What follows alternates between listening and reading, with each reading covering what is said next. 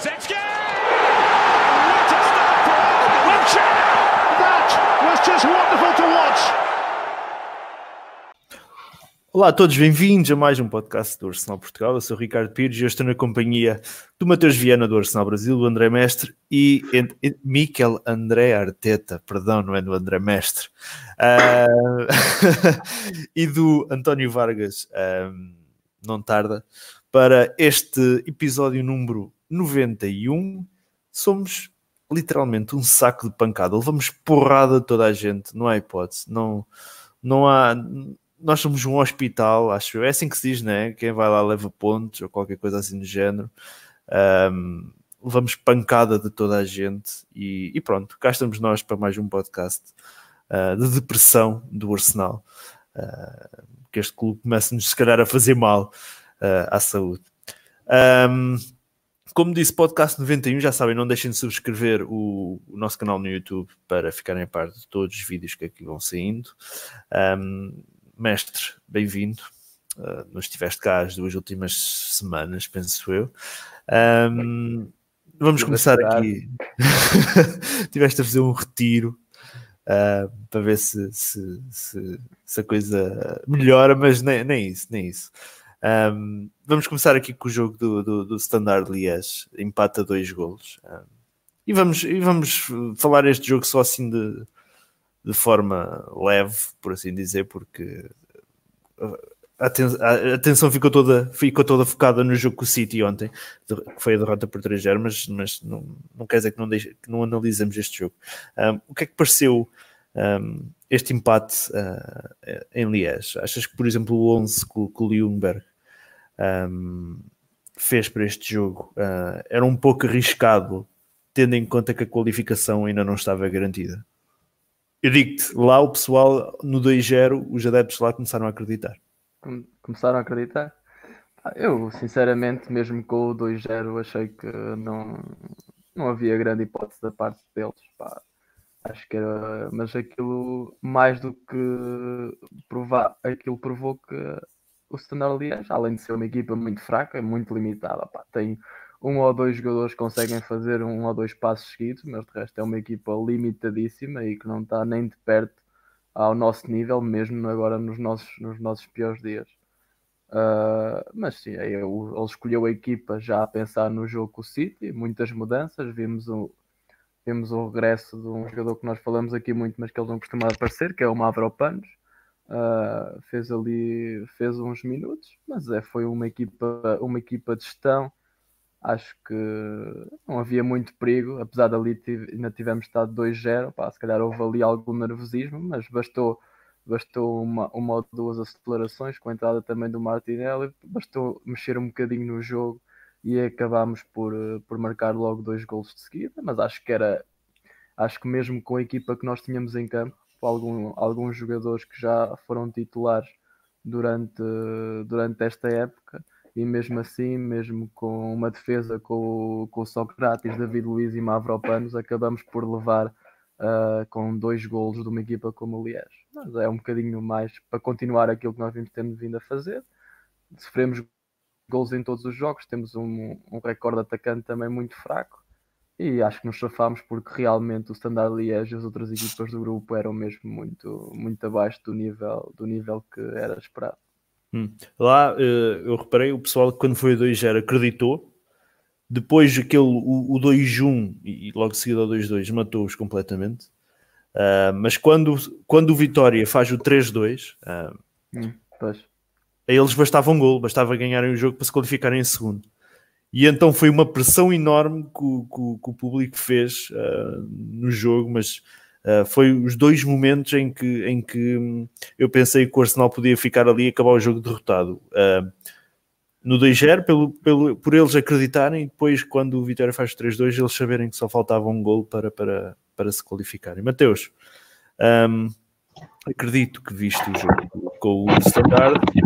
Um, qual foi, qual foi a, tua, a tua reação às escolhas do, do Ljungberg? Tivemos, por exemplo, um, o Mavropanos surpreendeu a titularidade do grego. Ele pelo menos aparece assim do nada a titular, ele que nem sequer para o banco ainda tinha ido, penso eu, nem nenhum jogo da equipa principal aparece assim a titular. Surpreendeu estas escolhas do, do, do Ljungberg? Não, porque tinha entrou classificado, né? Então. Não estava é, classificado, atenção. O Arsenal? Não, o Arsenal se perdesse 5-0 era, era eliminado. Ah, ah, ah. Andas com uma confiança do caralho, já Mateus. Não, tudo bem, nós estamos uma merda, mas perder de 5 do Standard Liège. Puta merda, né? Com todo respeito. Mas, enfim, é, não, não, não surpreende, me surpreende muito mais ele estar é, fit, né? Do que de fato ele, ele, ele, ele ter aparecido ali, né?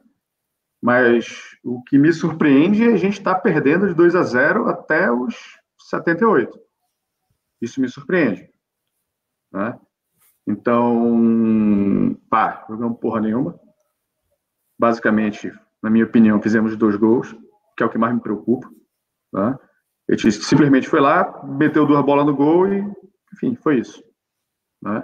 Foi, um bocadinho, que... foi como, um bocadinho como o jogo anterior com o West Ham, também jogámos 10 minutos e deu para vencer o jogo. É, é, o Arsenal tem, este Arsenal que, que conseguiu uma vitória e um empate na era Ljungberg jogou 10 minutos. Pois é, pois é.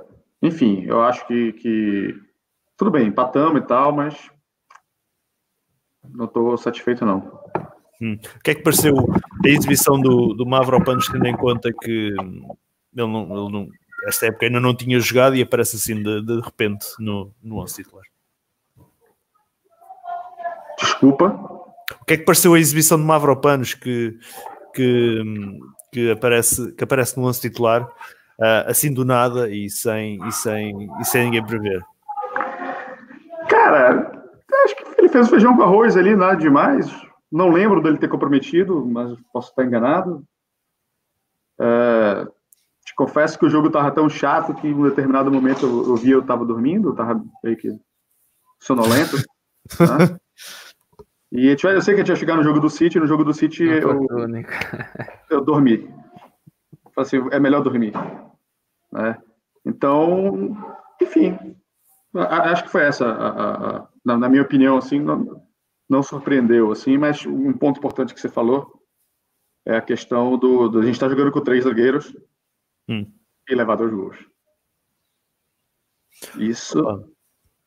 Eu, eu, eu olho, eu olho, mestre, antes, antes, de, antes de passar a questão uh, acerca do que é que achaste do Mavropanos, que apareceu assim do nada no 11 titular. Uh, eu, olhei, eu olhei para este jogo com. com, com tive que tirar aqui o som, Mateus.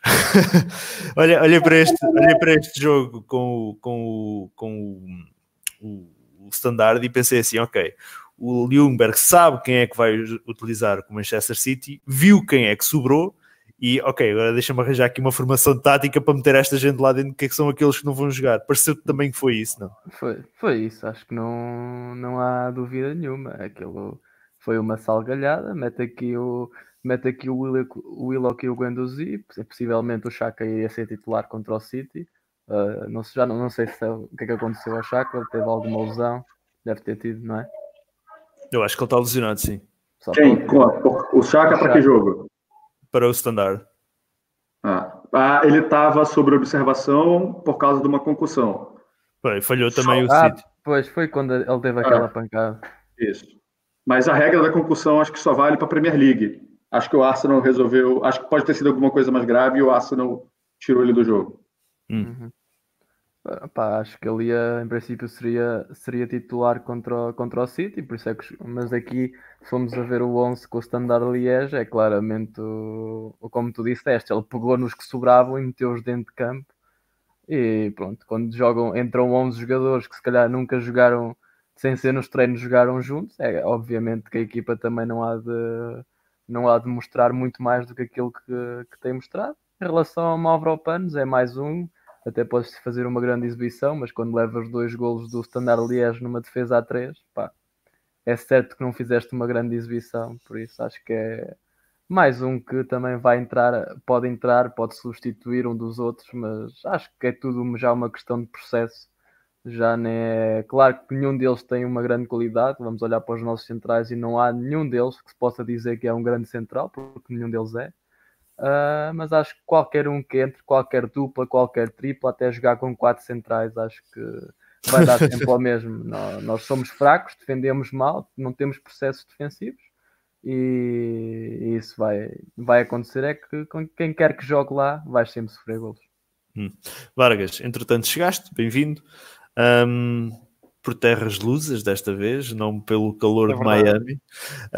Um, estamos aqui a fazer a análise uh, ao, ao, ao, jogo, o standard, assim, só, só rapidamente, porque não, também temos que dar nota a isso.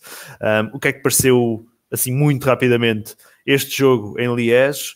Um, e o que é que pareceram as escolhas, as escolhas de Ljungberg, principalmente aquela entrada assim do nada de, de Mavropanos no, no 11 titular? Uh, um, acho que eu não. Como é que eu ponho isto? Era um jogo da Liga Europa, acho que só uma catástrofe é que nos impediria de não passar dos grupos. Portanto, e eu até sou daqueles que acho que o Mavropanos deixou ali um bocadinho de água na boca quando, quando jogou e depois se ilusionou e depois nunca mais jogou. Eu até gostava, quer dizer, como o, o, o mestre estava a dizer quando eu entrei, a primeira coisa que eu vi falar foi de nós não termos qualidade nenhuma na defesa, portanto, que, que, seja quem for que tente mostrar alguma coisa, até seria positivo. E, portanto, eu não vi, não, não valorizo muito a escolha do 11 para o Liege, um, até porque era, um, era uma boa forma de tentar, sei lá, tentar ter um jogador que até fizesse um bom jogo um, e, e, pudesse ganhar moral para depois transportar essa forma para, para a Premier League. Portanto, Acho que as hum. escolhas hum. não foram muito más, quer dizer, o jogo foi terrível, mas as escolhas em si, bom, quer dizer, era um jogo de Liga Europa, era um, era um grupo já praticamente garantido, tínhamos que perder por 5 golos com o Liege ou qualquer coisa assim absurda, portanto, não hum. vejo mal nenhum. Entrada, entrada de Martinelli, voltou a mexer no jogo, não? Epá, o seu, o seu dono, acho que o Saka, o Saka mexeu, mexeu mais do que o Martinelli, que fez o gol e a assistência. Mas sim, a entrada de Martinelli dinamizou a equipa, sim, sem dúvida. A Martinelli, juntamente com o Saka e com o Lacazette, um, foram a força que, que, que, nos deu aqueles dois golos em 5 minutos que nós até nem merecíamos, uh, nem sequer merecíamos ter empatado o jogo. Hum. Mestre, o, o Martinelli neste jogo voltou, voltou um, a mostrar que se calhar é o mais influente neste momento do plantel. Sim, não, não, em termos, não em termos de números, apesar de não estar também longe disso, uh, não está longe do. Também só temos o Aubameyang, de resto também os números, todos os restantes, a não ser um, uns 3 ou 4 gols do Lacazette, são, é terrível para o nosso lado, mas sim, é o segundo jogador neste momento, o que diz muito daquilo que nós que nós conseguimos produzir é o segundo jogador mais influente da nossa equipa, um gajo de 18 anos que joga de vez em quando. Uh, é, é e, que veio da, que... Veio da, e veio da quarta divisão brasileira, não é? Que supostamente é. as expectativas para esta época não eram nenhumas. Sim, é, as expectativas dele para esta época era vir para a Inglaterra, pronto, ponto. Era isso, as expectativas dele era chegar cá. Uh, e agora chega cá e é titular opa, numa equipa como o Arsenal. Opa, é, é, é bom para ele e mostra um bocadinho do valor, mas acho que é um grande mérito para o resto da equipa e, e um bocadinho para aquilo que é a dimensão, a dimensão do clube. Mas sim, acho que o Martinelli neste momento entre, ou joga ele ou joga o Saka. Uh, o Nelson está agora a voltar de lesão, vamos ver o que é que ele consegue, o que é que ele consegue produzir, mas o resto da equipa também não está a ajudar. É muito complicado um jogador desses também decidir sozinho, principalmente quando os jogadores têm de decidir no nosso plantel têm 18, 19, 20 anos, é, torna-se muito complicado se não existe ninguém que consiga assumir e eles consigam dar o seu contributo. A equipa depende praticamente desses, desses jogadores e não, não pode ser assim. Uhum. Um, entretanto, o sorteio um, de hoje ditou que vamos jogar com um, Olympiacos nos 16 aves de final. Mateus, o que é que mais, mais atempadamente falaremos deste, deste jogo com, os gregos uh, mais detalhadamente, mas uh, assim a esta distância, o que é que poderemos esperar deste jogo com o Olympiacos? Deste jogo, desta eliminatória? Que a gente vai levar gol. A gente vai ganhar, não sei. gol a gente vai levar. Esse- Hum. Realmente não tenho. Eu imagino que te passe. Né? O problema é que, que as lógicas, ultimamente, elas não se aplicam muito ao Arsenal. Né? Então Uhum. não dá, não dá para prever muita coisa assim, mas se botassem uma arma na minha cabeça e falar, e falarem escolhe alguém, eu acho que dá Arsenal. Mas por livre e espontânea vontade, eu não botaria dinheiro em jogo. Pensava que ia dizer chaca. Arma na cabeça, escolhe alguém, chaca. Ei, Ricardo, fa- faz um favor, por favor. Tira, Ah. tira os óculos, tira os óculos aí. Porquê? Tira aí, Oh meu Deus, tira, tira os óculos aí. Vai dar merda. vai dar merda. Tá a cara do Ospina, cara. tá a cara do Ospina, mano. O que tu Quando foste eu vi o ver? amarelo, foi o uniforme do goleiro, eu olhei, foda-se, é o Ospina ali, velho. Ok, mais uma vergonha nestes comentários. É o pessoal a chamar-nos gordos, a chamar-nos carecas e agora que eu sou o Ospina. Muito bem. Ah, Eu sou do gordo ou sou careca? Eu posso ser os dois também. epá, eu, eu, eu, sou, eu, sou o, eu sou o gordo e estou a ficar careca também. Pronto. O, que- o que se vai aproveitando aí acaba por ser o mestre ainda. Ah, ah, muito bem, mestre. ahm, olhando para o que nos calhou hoje, o que é que te parece a esta distância o, o sorteio com o Olympiacos? Acho que é um sorteio muito, muito acessível. Se formos ver ah, o resto das equipas que, que existiam e que nos podiam calhar, acho que o Olympiacos, se nós não, se nós tivermos medo do Olympiacos, então é como eu digo, já disse várias vezes, mais vale fechar o clube. pá. Se nós estamos com medo do Olympiacos, pá, acho que eh, para isso mais vale desistir e fechar as portas. Agora que o Daniel Podense, quando vier ao Emirates, vai aparecer o Messi, ah, isso eu tenho a certeza. O Podense aqui vai enrabiar toda a gente que nós temos, isso é certo. Ah, mas acho que não, não podemos ter medo do Olympiacos e de certeza que pelo menos esta eliminatória vamos passar com mais ou menos dificuldades, mas acho que não há. Somos claramente candidatos a- e favoritos a passar a, a passar a eliminatória. Hum, Vargas, ah, concluo contigo. Um, Olympiacos, se calhar o pessoal aqui todo deste lado, pelo menos eu aqui, torcia por Sporting, numa perspectiva de ir ao Alvalade. Uh, calhou uma viagem bem, bem mais longe. Ah, o que é que parece esta eliminatória com os gregos? Parece-me jogo de grupo ainda. O Olympiacos já nem, se- n- n- não tem metade do potencial que tinha quando eu lembro-me de ter ido ao Emirates ver o Marco Silva lá ganhar e depois nós tivemos que ganhar a Grécia. Era um Olympiacos completamente diferente. E mesmo que, que o tivesse, está ao nosso alcance. Acho que, acho, que- acho que sim. Acho que vamos passar o Olympiacos. Se tudo correr como normal, acho que só lá para os quartos de final é que vamos é que vamos ter eh, chatice, mas eu, eu penso que a partir do Olympiacos já não há mais restrições no sorteio, portanto podes calhar um Inter a seguir, penso Eu eu, penso- já não, Sim, eu penso Ah. que a última restrição é, é agora. pronto, mas eh, eu sinceramente acho que se nós tivéssemos agora um treinador que pegasse na equipa, pusesse a equipa a jogar mais ou menos bem, que até os quartos final, meias finais, ehm, podíamos no mínimo chegar. Hum, mestre, com um beijo aí nos comentários, já no, já no podcast anterior a malta sentiu a tua falta. Estás de regresso. Ahm, vamos ver, vamos ver. Ahm, o Olympiacos que veio da, da Liga Europa, não foi? Não, não foi da Champions. Eles Não. ficaram, em- eles ficaram em segundo no grupo. Na- não sei. Veio da Liga Europa? Eu acho que sim. Talvez. Mestre, o Olympiacos veio da Liga Europa ou veio da Champions? Estás em mute. Se veio da Liga Europa, ficou em segundo do grupo. Pois, acho estranho. Não sei. Ahm, ok, vamos continuar. Não, pois veio do grupo do Tottenham e do Bayern. Da Champions. Nós Quantos podíamos. fez? É, da Champions. Epá, este, este, estes, sorteios de, estes sorteios da Liga Europa dão um bocado da cabeça. Eu tenho a ideia que a gente não podia jogar com um grupo. Nós não éramos cabeça de série, podíamos jogar. Não Nós sei. somos cabeça, nós éramos cabeças de série e os Eu tinha, quatro, ideia, eu tinha a ideia que todos os melhor que viessem terceiros. eu tinha a ideia que todos os que viessem das Champions eram cabeça de séries. Ou- Não, os quatro Sei, melhores terceiros da Champions eram cabeças de série. Os quatro piores terceiros da Champions não eram. Ok, ok, ok. Pá, eu não sei, estes, estes sorteios Quanto da é que Liga ficou o Olympiacos com o Tottenham e com o Munique? O Tottenham ah, ganhou o Tottenham 4-2.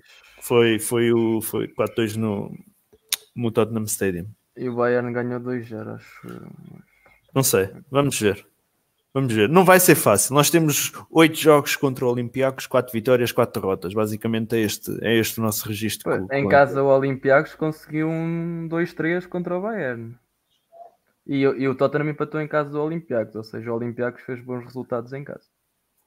Muito bem. Bons Vamos ver. resultados, vá. no- Contra a equipa como o Bayern e o. Sim, e o perder Tottenham, 3-2. Perder 3-2 e empatar 2-2 com o Tottenham não, é, não é mau resultado. E ganhou a Mestre. estrela vermelha em casa. Mestre, olhando, olhando para o que estava a sorteio e ao que nos podia calhar, hum, o que é que, o que é que, qual era o adversário que tu pretendias que nos tivesse calhado? Acho que o Olympiacos é um bom adversário para nós. Eu acho que se formos olhar ah, para o resto das equipas e, ah, e se vimos no geral, por exemplo, Mas era, olhar- era, o, era o adversário que tu querias? Não, mas eh, a mim, qualquer um, nós temos para chegar até para ganhar esta competição, vamos ter que jogar com, com os mais fortes a algum ponto.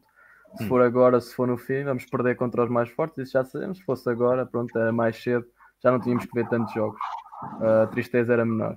Ah, agora, acho que o Olympiacos é um adversário ac- acessível. Se formos ver as equipas que calharam, as equipas portuguesas, acho que vão ser jogos muito mais complicados do que aquele que, que é o nosso.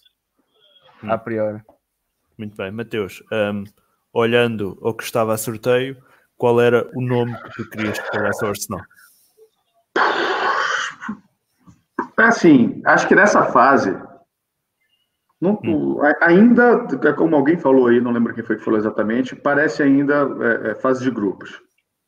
Então, claro, pode ter adversários mais fracos, mais, é, mais fortes, mas acho que não tem uma disparidade ainda muito grande, obviamente, dentro daqueles que a gente podia pegar.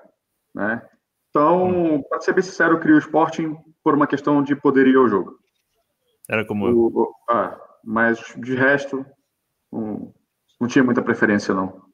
Hum. Mas eu acho que dentro das escolhas que- possíveis para a gente, talvez a gente tenha pego o, o segundo ou o terceiro mais difícil. Hum, muito bem, Uh, Vargas, concluo contigo. Para ti, qual é- quem era aquela equipa que tu querias que tivesse calhado ao Arsenal? É pá, sinceramente, nem sei quais eram as hipóteses. Tu, não gostas, tu nem gostas da Liga Europa. Tu querias era o Não é, Arsenal não, eliminado não é. na fase de grupos. Não quero o Arsenal na Liga Europa, eliminado na fase de grupos. eu sabia o que é que podia calhar de portugueses e sabia aquelas duas equipas que eu mais valorizo na Liga Europa a nível de ombrear com o Arsenal que não poderiam calhar, que é o Inter e o Ajax. Eu, espero, eu acho que não estou a falhar nenhuma. Acho que para mim, não sei se vocês acham que há alguma mais, mais forte que o Inter e que o Ajax lá. Opá, não sei. Posso, posso- Pronto. Ah, mas, eh, whatever. Sabia que essas duas não podiam calhar, sabia o que é que podia calhar dos portugueses e depois não sabia o resto. Porque a verdade é esta. E o mestre estava a dizer isto também, de se a gente vai ter medo do Olimpia. Se a gente vai ter medo do primeiro sorteio, que é um sorteio con- condicionado, a seguir aos grupos da Liga Europa, foda-se. Man. Agora, eu tenho a certeza que havia talvez um bocadinho mais forte que o Olympiacos e talvez um bocadinho mais fraco que o Olympiacos. Acho que a gente apanhou ali talvez o, o meio da- dos, dos cabeças de, dos não cabeças de série. Epá, mas mesmo que fosse o mais forte ou não cabeça de série, quer dizer, eu posso ir ver a lista, mas pá, tem que ser para passar, né? Não, não me parece. Agora, se- estar agora a dizer, ah, no, no- a seguir aos grupos temos que golear o Inter, não, não é isso. Agora, o Olympiacos, man, ou outro qualquer que pudesse calhar, acho, acho que é completamente acessível e é chegar e ganhar e passar para a próxima e depois logo se vê. Hum, muito bem, eu vou aqui tentar mostrar. ahm, não sei se isto vai me permitir ou não.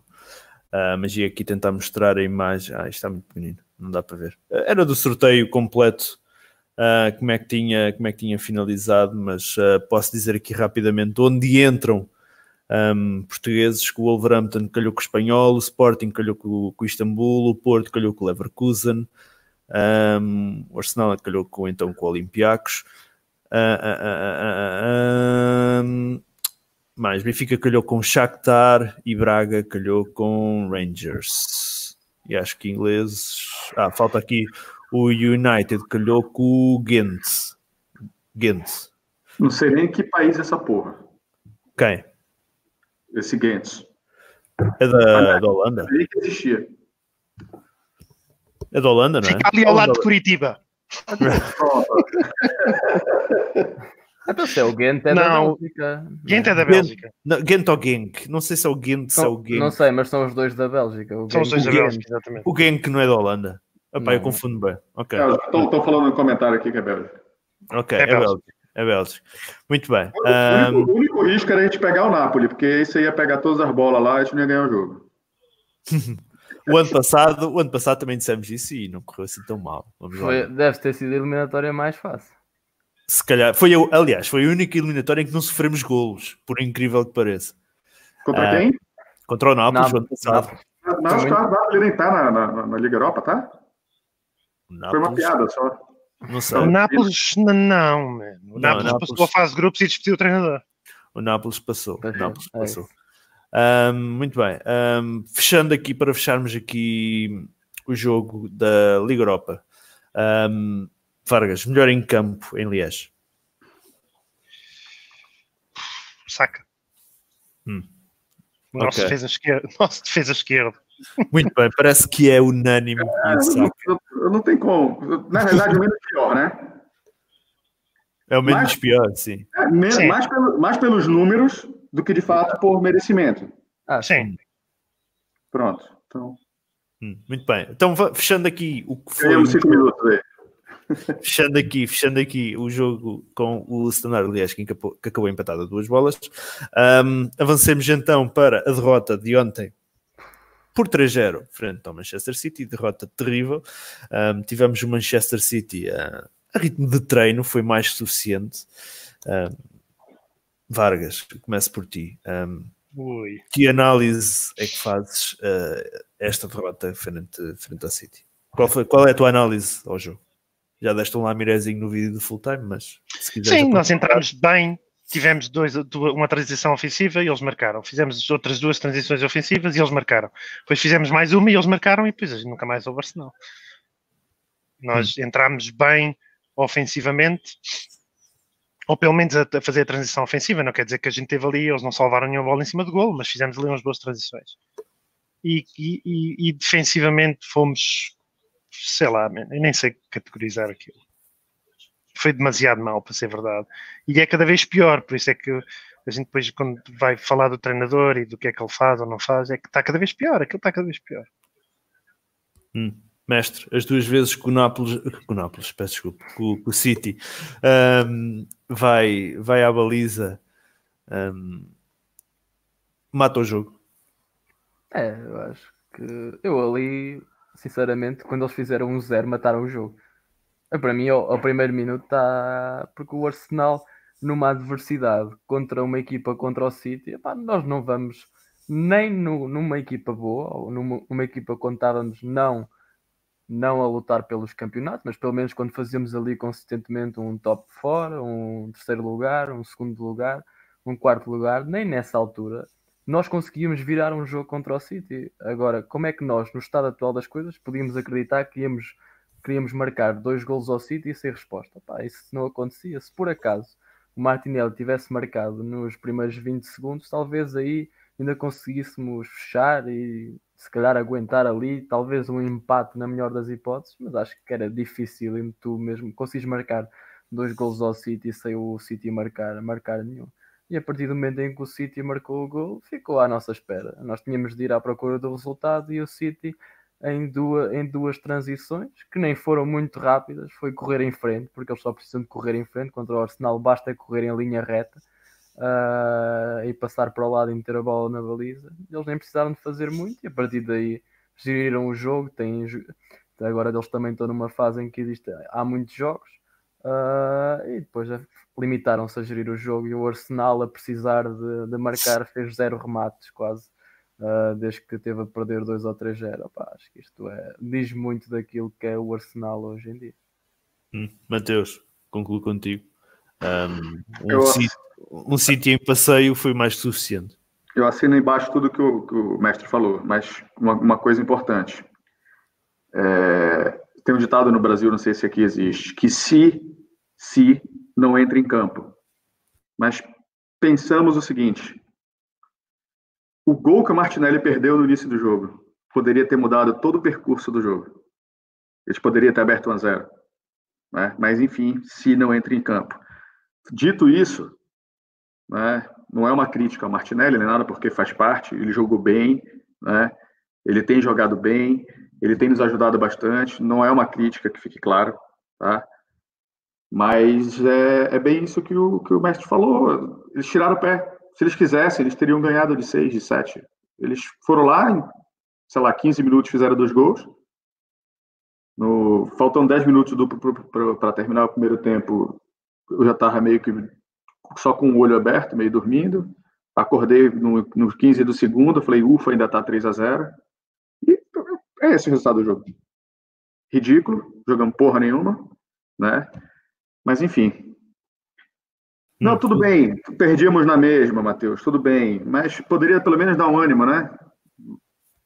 Sabe? Hum. Aquela de, porra, abriu 1 a 0 podia ter se fechado, ter perdido de 2 a 1 e a gente está aqui, porra, sabe aquela outra bola que poderia ter empatado? A gente poderia pelo menos botar na nossa imaginação, né? É, e se iludir um pouquinho. A gente poderia ter feito isso. A gente não está se iludindo, está aqui metendo pau. Né? Então, hum. enfim. Aqui o. o uh, tavas, disseste que uh, íamos ter poucas hipóteses. Aqui o, o, o, Nathan também diz que todos já sabíamos da pouca possibilidade contra o City. Mas, por exemplo, se a derrota era esperada antes do jogo começar, uh, a vitória frente ao West Ham não poderá ter dado falsas esperanças para este jogo. Alguma falsa esperança? O City?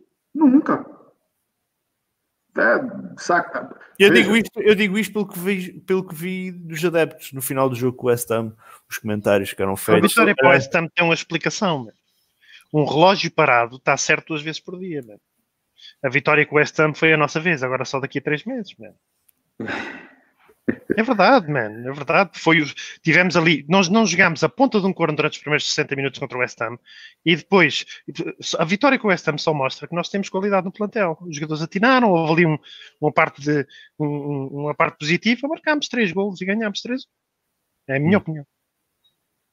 Muito bem. Um,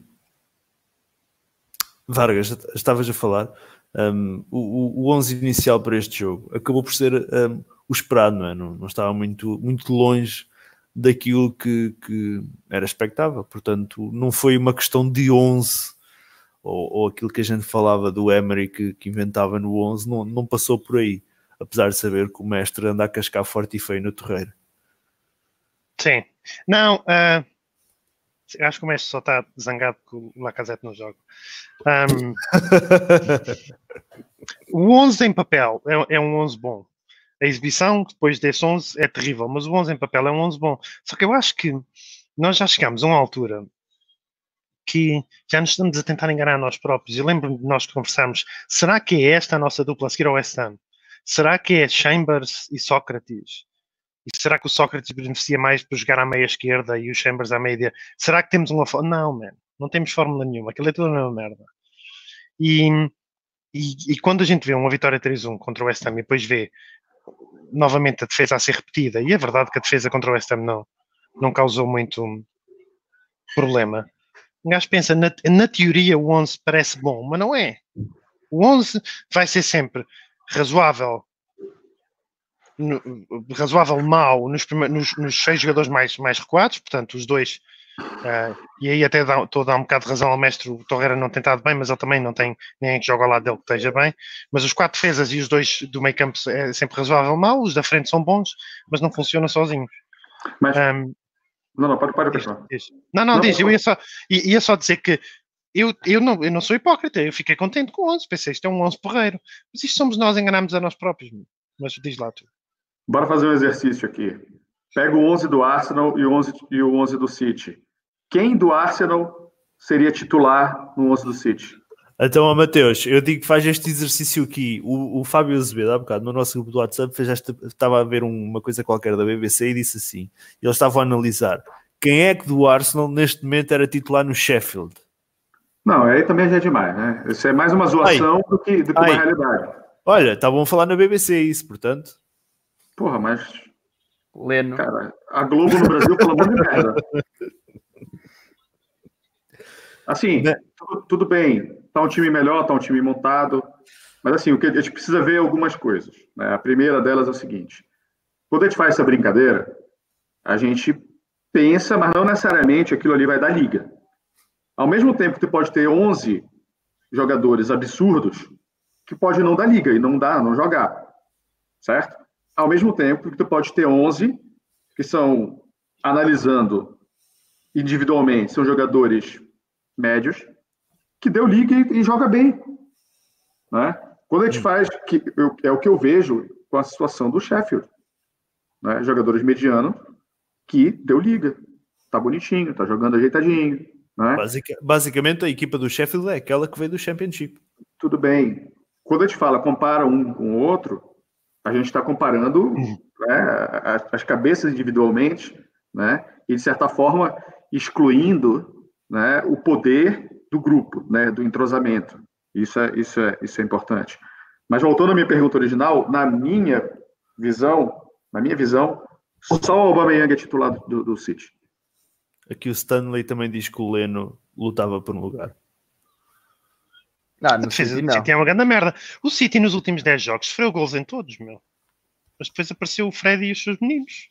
O City há 10 jogos seguidos que sofria gols.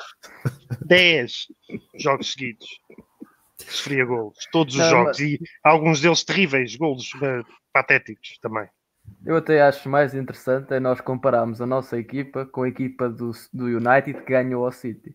Porque se vocês forem ver a equipa, a equipa do United, a equipa do United, para já, é exatamente igual à nossa, sem tirar nem pôr. O tipo Até de é jogador, é o tipo de jogadores, a única diferença é que no meio campo tem ali o McTominay que tem alguma presença aérea e tem algum, mais alguma estanca física, como nós não Mas se o Chaka estivesse em campo, podíamos comparar o Chaka ao McTominay. A equipa deles é exatamente igual à nossa. Mas o que é que eles fizeram? Temos flechas na frente. O que é que vamos fazer? Vamos fechar cá atrás e tentar jogar no contra-ataque. Nós não, nós fomos pressionar o City na área. Então o City, o City para eles, tu, tu uma equipa como a nossa, que está mal organizada, não sabe defender, vai pressionar o, o City alto, os gajos fazem o que querem. É, é um bocadinho aquela. Não há, não há pensou. O Freddy só tinha, o Freddy ou qualquer pessoa tinha, só tinha de ver o que é que o United fez. Nós temos uma equipa, temos jogadores semelhantes, estamos um bocadinho naquilo que o United está, o United está um bocadinho a melhorar, mas somos parecidos ao United mesmo em, em, termos de jogadores. Temos jogadores rápidos na frente, novos, e depois cá atrás temos algumas dificuldades. Podíamos ter adotado uma estratégia semelhante, mas não. Tínhamos o Guendouzi e o Torreira a pressionar lá o Fernandinho. Pá, isto é, é impossível. É um buraco no meio campo. Vocês sabem o que é que o, o Freddy disse quando lhe perguntaram porque é que o City fa faz technical fouls e o Arsenal, e o Arsenal não fez nenhuma? Hum. Ele respondeu: Ah, sim, sim, isso é muito inteligente da parte deles mas depois não, não explicou o que é que o Arsenal não faz, man. Quem falou isso? O Freddy. Freddy. Disseram-lhe, olha, o, o City é muito inteligente. E ele disse, ah, eu até falei com o quarto. Não entendi. Fazer technical fouls, aquela falta, a falta não, inteligente. Não, quem, quem falou? O Freddy, Freddy. Lumberg. Ah, ok, o Lumberg, ok. Freddy, perguntaram-lhe, olha, o City fez uma, 15 faltas, não sei quantas foram, 10, 15 faltas na primeira parte, quando a coisa ainda podia ter. A segunda parte não tem história, mas fez 10, 15 faltas uh, táticas, o Fernandinho, o Otamendi, este, aquele e o Arsenal só fez uma, acho eu. Acho que era a Sofia até estava a dizer isso. Uma e ele disse: Ah, pois sim, sim, foi muito inteligente da parte deles. Foi na um primeira parte, assim, eles tinham. Yeah, um gajo fica assim sentado à espera do I e ele não diz mais nada, mano. O gajo não faz boa ideia do que está a fazer. Isso, isso, é uma observação importante. Agora, segundo, duas coisas para falar. A primeira, mais um comentário. Voltando ao assunto original. Até o Fernandinho, improvisado na zaga, seria titular na zaga do Arsenal. Segundo comentário, que é o seguinte: vocês viram a, entrevista do Kevin De Bruyne? Ele deu uma aula, não, ele deu uma aula tática. Ele diz o seguinte: o único do ataque do Arsenal que ajuda a defender é o Martinelli. Eu joguei na costa do PP e o PP não estava do meu lado, então eu tive o espaço que eu quis para jogar. Essa é a diferença de ter um jogador inteligente, de conseguir fazer a leitura. E nenhum cabeça de bagre nosso conseguiu fazer essa leitura e nem o Ljungberg. Então, quando eu estava, quando eu estava falando nas outras lives, já deixa o Lumberg, ah, cara, não dá para testar. Não dá para testar. Né? Não dá. Né? Não tem, não dá para testar. Ou, ou, enfim, não dá para testar. Mas esse é outro assunto. Hum. Uh, mestre, tu estavas a, a, a, referir há pouco que um, estávamos a fazer, a fazer pressão muito, muito em cima uh, e não, não a jogar tanto em contra-ataque como, como, como estava a fazer o United. Estavas até a comparar as equipas, a nossa equipa com, com a equipa do, do, do United. Se fosses tu, que estratégia é que terias delineado um, para este jogo? Com, com, com, com o Manchester City, sabendo das características da equipa do City, e mais, um, qual é que achas que foi a estratégia do Ljungberg um, para, para, para, para parar este City? Não? Qual, qual era a ideia que ele tinha em mente? Porque acabámos por ver uma equipa exatamente igual ou muito idêntica àquilo que foi com o West Ham, que é uma equipa completamente diferente do, do Manchester City. Pá, eu sinceramente acho que da parte dele não houve, não houve nenhuma estratégia até porque a partir do momento em que o City marcou, ele ficou sentado no banco e teve lá 90 minutos sentado no banco a, a olhar para aquilo que estava a passar no jogo, tanto ele como os jogadores. Acho que estratégia montada, eu acho que não existe uma estratégia montada e ele, ainda, e ele não vai conseguir montar, e é por isso que tem que, tem que vir um treinador, uh, um treinador novo. Agora, a, a estratégia que eu montaria era uma, é uma estratégia semelhante. Agora, se ia resultar com o Arsenal, pá, dificilmente mesmo nós, tanto cá atrás com as com as debilidades defensivas que nós temos, uh, se calhar íamos levar golos na mesma, mas ao menos tentávamos, opá, vamos tentar defender aqui os primeiros 15, 20 minutos, vamos ver, chamar um bocadinho o City e depois temos gajos, temos gajos como, como no FIFA com 90 e tal de velocidade e vamos aproveitar o contra-ataque. Vamos tentar fazer isso, vamos tentar, vamos tentar magoá-los quando eles estiverem cá, cá à frente, não é, não é tentar pressioná-los alto, o City, o City pressionar alto eles estão à vontade, eles fazem ali até o Ederson finta dois, dois três gajos nossos se for preciso. Pá, não podemos é ir para City. No momento em que nós estamos, não podemos estar a pressionar alto uma equipa como o City. Acho que é, é uma estupidez e uma loucura. E acho que é um bocadinho. Não existe mão nos jogadores, os jogadores também não, não têm mãos nele próprios. Pá, mandam vir uns com os outros, mas jogam pouco. Pá, agressividade zero. Aquilo de não fazermos faltas, acho que é, isso é só Pá, isso não lembra a ninguém. Isso é. Ah, o Arsenal é um caso de estudo. Pá, acho que é. Só, é só, só, tivemos um cartão amarelo no jogo, Sócrates é, 71. É difícil perceber. Eu acho que até é complicado tu olhares para os jogadores e não vês eles chateados. Epá, ninguém dá um pau a ninguém. Os gajos deles fazem o que quiserem aos nossos, destroem os miúdos todos, mandam-lhes 3, 4, mandam-lhes cabeçadas, mandam-lhes pontapés, pisam-lhes as mãos e ninguém faz nada, ninguém quer saber, ninguém, pelo menos, tu, se o Arsenal conseguisse, temos 11 contra 11, se nós conseguíssemos que um dos nossos fosse superior ao seu adversário direto, mas não, nem isso, tu não consegues ter nenhum jogador ser direto, e assim é, é impossível. Nós não temos coletivo e depois, se individualmente, nem nos duelos individuais conseguirmos nos sobrepor, é impossível tu construires uma equipa onde, onde isto acontece. E o detalhe importante, eles fazendo falta tática, ganhando de 3 a 0 ao final do jogo. Poderia livrar um amarelo ali. Acho que ele pegaram os dois amarelos, assim, depois dos 75 já, assim. É, penso que sim. Foi Mandi. Um... Acho que o Tamendi pegou um, não pegou? Sei que foi Mandi. O Mandi, é, o PP ia sozinho e ele, pumba, olha, já foi. Ah. Está 3-0, mas Hum. Aqui o Felipe Freitas diz: um, não tem lógica uh, uh, equiparar este Arsenal a City ou Liverpool. São duas equipas super bem treinadas, organizadas e altamente improvável conseguir um resultado, inclusive um, o empate. Um... Sim, sim, sim. Felipe, concordo, assina embaixo, mas a gente tem direito de sonhar, né? de matar. E não me deixaram sonhar. City perdeu no Norwich. A gente foi. Perdeu no Norwich. Tá, fomos, desculpa a palavra, fomos enrabados pelo City e é isso. Hum, muito bem. Um, uh, Vargas, um, este jogo fica marcado pela lesão do Kolasinac, depois de termos perdido o Turney no jogo com o West Ham, perdemos o, o Kolasinac. Ainda não sei qual é, qual é a gravidade da lesão, pelo menos ainda não, não tive tempo de explorar isso de, se é grave, se não é, se estará disponível ou não para o jogo com, com o Everton no sábado. É sábado? Acho que sim, que é sábado. Um, mas, mas saiu o Kolasinac, entrou Saka, deu para perceber esta alteração. Você vai botar quem lá? Estás-me a provocar, mano. Estou a provocar, não, estou a fazer uma pergunta. Estou a constatar factos que foi isso que aconteceu. Sim, o Kolasinac entrou o saca. Pois foi. E, e depois saiu, saiu pela janela. Epá, não, não, sei lá. Saiu o Kolasinac, entrou o Saka porque. hum, Vou te ajudar, Vargas. Vou te ajudar. Vou falar o seguinte. Lembra quando nas primeiras lives, no início da temporada, quando eu falei por que vender o Monreal?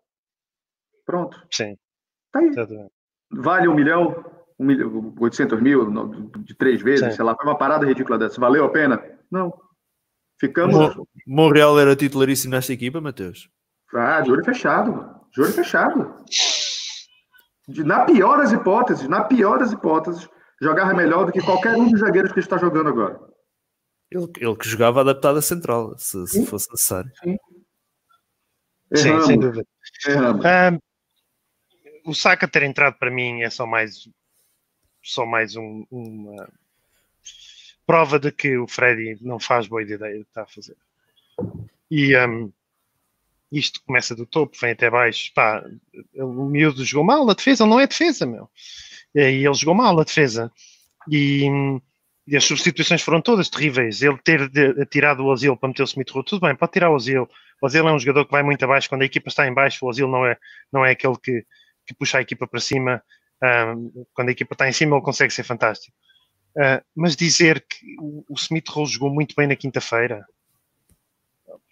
ahm, eu acho que ele está a chegar a um ponto. Ele começou mal. Ele começou, o Freddy começou por não mexer nada e depois apercebeu-se que fez merda e depois mexeu e a coisa correu mal e depois correu bem com o West Ham e ele agora está numa fase em que está à espera que, sei lá, mete o Saka à defesa esquerda e o Saka faz um, duas assistências e eles perdem só 3-2 e ele consegue ali um balão de ar, não sei, ele está desesperado, mano. Ele está naquela altura que ele vê que, que e, e, e tem- que dizer isto também, ele chegou ao fim e disse que tinha dito à bordo que a bordo tinha que tomar uma decisão, portanto, ele nota-se que gosta do Arsenal, mas eu acho que ele está a chegar a uma altura e, e duvido que ele esteja agarrado ao lugar, mas ele está a chegar a uma altura que pensa assim, isto é como jogar póquer, é, é all-in. Ele inventa qualquer coisa, mas o problema é que ele não percebe daquilo. E ele, quando inventa, só sai merda. Hum, eu, não- eu não acho que, eu não acho que o, que o Leonberg esteja agarrado ao lugar. Não, não, não acho também. Também Prova, acho. pro- prova disso é, é- é a declaração dele no final do jogo que diz que hum, Exato. a, a Bor tinha que tomar uma decisão e que estava a mandar esperar. Ele, quando souber que é o Arteta, deve dizer: foda-se, estava a brincar. Um, Mateus, um, um, percebeste a entrada do, do, do Saka neste, neste jogo para, para a lesão do para, para, o, para o lugar do Kozanak que saiu, que se lesionou. Percebi. Se eu concordo? Não. Mas assim, é, é, é, que- o que, que eles vão fazer? Não, não tem, não tinha outro cara de ofício ali. Né? Vou voltar à tecla do Monreal. O Monreal era esse cara ali da rotatividade. né? Poderia ajudar na zaga, poderia ajudar na lateral. né? Era, era esse cara que a gente precisava. Né? Mas não, a gente vendeu. Aí o que aconteceu? Primeiro que a gente errou porque o, o, o, Tir- o demorou acho que dois ou três meses para começar a jogar, não foi? Agosto, setembro, ele chegou, chegou em outubro, não é isso? Começou a jogar em outubro, sim. Jogou novembro todo, na metade de dezembro se quebrou, vai ficar mais três meses fora. Uhum. O Tierney, eh, deixa, desculpa estar a te interromper, o Tierney, ah, eu já pensei isto N vezes, faz-me lembrar um bocadinho quando fomos buscar o, aquele francês, o, o Newcastle, o Debuchy. Chega ao Arsenal com ahm, uma grande hype sobre ele, titular na, na seleção francesa à frente de Sagná, que era o nosso lateral direito na altura, ah, mas que era feito de vidro e que acabou um, um suposto lateral de alta qualidade que fizemos ali, se calhar, um bom negócio contratá-lo, um, acaba por chegar ao Arsenal e não dar nada por causa das lesões. E eu temo, uh, não digo que vai ser, mas temo que o Turney possa, possa ir pelo mesmo caminho do Debuchy. É, mas é, é muito cedo ainda para a gente pensar esse tipo de coisa. Mas, é assim, muito cedo, é muito cedo, Ah. mas eu olho para o processo que o, Debuchy, que o, que o Tierney está a ter no Arsenal e está a ser uh, exatamente igual ao que aconteceu com o Debuchy. O, o- o- assim, se eu tivesse no planejamento do Arsenal, Porque não é possível que eles não sabiam que o Digo mais, desculpa, desculpa, digo mais. A lesão que afasta Debuchy da titularidade do Arsenal é uma lesão no ombro, tal e qual Tudo como bem. Tudo bem, mas você lembra o que foi que aconteceu? Aquilo ali, meu parceiro, até o Hulk quebrava o ombro. Não é porque ele era de vidro. Foi um jogo no Emirates que acho que alguém empurrou ele Aston Villa. e ele, e ele foi de ombro no chão. Foi o Arnautovic. Arnautovic. Até o Wolverine, que é de adamante, eu quebrava o, o ombro ali. Então não, não, não foi um- uma besteirinha. A do Tierney parece ter sido uma besteirinha e se quebrou realmente. Ali, tudo bem, o Debuchy é, te- teve outras é, lesões, mas Hum. especificadamente essa, não tem muito o que falar daquilo ali. Aquilo ali foi, foi, foi terrível. Mas o que eu queria voltar a falar é o seguinte: se eu tivesse na, na- no planejamento, não é possível as pessoas não soubessem que o Tierney ia demorar três meses para começar a jogar. Só por esses três meses já era motivo suficiente para manter o rumo real. Hum. Motivo suficiente. né? E depois do que aconteceu agora, isso, e outra, Kolasinac já estava dando, no início da temporada, indícios de que te- teria lesões. Né? Claro, É, claro. Então, eu acho que erraram muito no, no- com relação ao Monreal. aí. É a minha, a minha leitura. Muito bem. Ahm, mestre, tivemos o, o Tierney, como estávamos a dizer, lesionado com o West Ham. Temos Kolasinac lesionado agora com o, o City. O que é que irá fazer agora o, o Ljungberg ou o futuro novo treinador, que pode ser, entretanto, apresentado? Pá, acho que quando não tens laterais, acho que o- e olhando aquilo, para aquilo que o Arsenal tem vindo a fazer, é, como é isto para aquele esquema de, de três centrais. Pá, acho que se jogarmos com um esquema de três centrais e metemos tanto o Martinelli ou o Saka ou o Nelson numa esquerda, acho que isso vai ser destruir completamente tudo de bom que, que eles os dois têm e que podem progredir. Acho que jogar com uma defesa a 3 com, e depois meter um dos miúdos ou o PP de um lado direito e o, e o, e o ou o Martinelli do lado esquerdo, acho que é, é destruir mais do que aquilo que nós já temos. Agora, não sei é se, se existe alguém na, na academia que possa, de lateral esquerdo que possa ter alguma qualidade. Pá, não conheço, não é uma posição que eu, que eu conheça dentro da, dentro da academia. Não sei se há alguém. Ou então, aquilo que não sei se foste tu que falaste na altura, ah, de meter lá o Bellerina, que supostamente irá voltar, voltar esta semana ou na próxima, eu colocar o Maitland Niles nessa, na esquerda, como ele já, como ele já jogou, jogou há um ou dois anos, e colocar o Bellerina ou o Chambers na, na direita. Ah, é, é as opções que estou assim a ver de cara, não sabendo se existe alguém na academia que possa fazer uma posição de lateral esquerdo e que tenha, que tenha alguma qualidade. Se houver, Ljungberg será certamente a pessoa indicada para indi- será a pessoa indicada para indicar quem será, quem será o jogador Agora- Aliás, acho que, acho que foi numa situação assim que o, o Bellerin surgiu, né? O- exatamente, o Bellerin ganha a titularidade graças ao Debuchy. Foi alguma coisa nesse sentido aí. Agora, eu não gostava era de ficar aqui a chorar pelo Nacho Monreal. Opa, foda. Não! Não é uma questão de chorar, é uma questão do que tinha uma peça.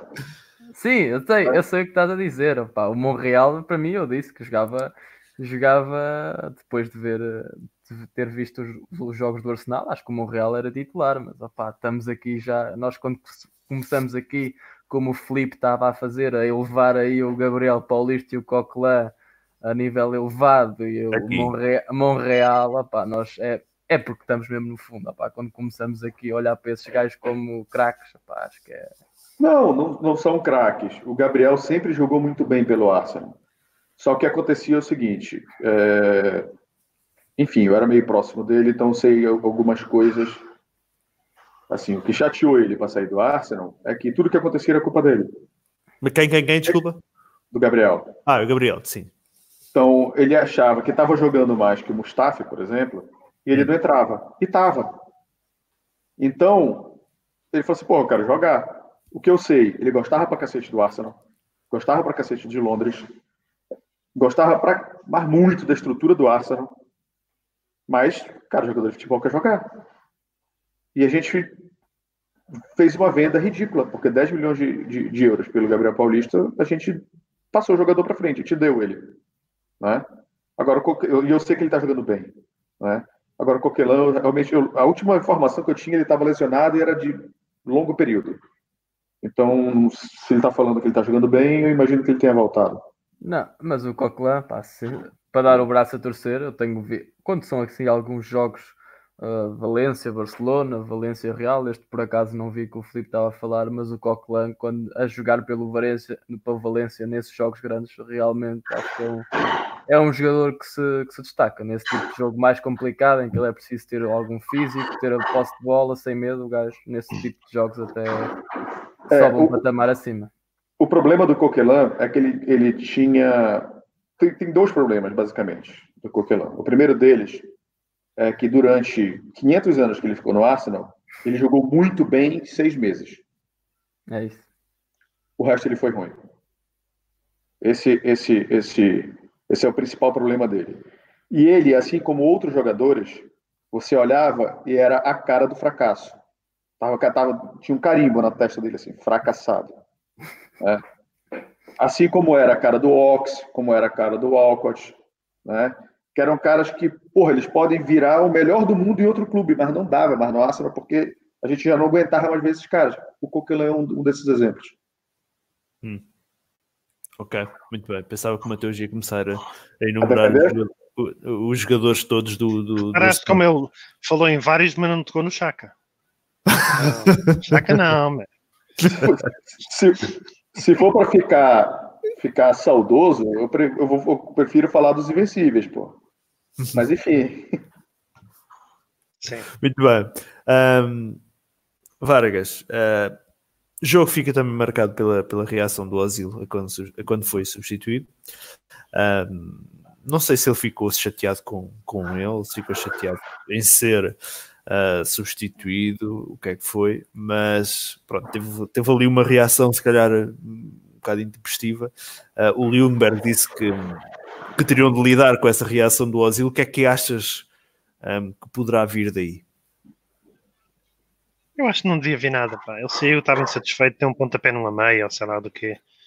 E foi-se sentar e pronto. Não foi, não foi para o balneário, sentou-se, pronto. Saiu, estava insatisfeito, o jogo correu mal a todos, foram todos uma grande com exceção do Leno e do Martinelli, que teve ali uns, uns flashes, e ele saiu chateado. Se ele saísse a rir, é que era pior.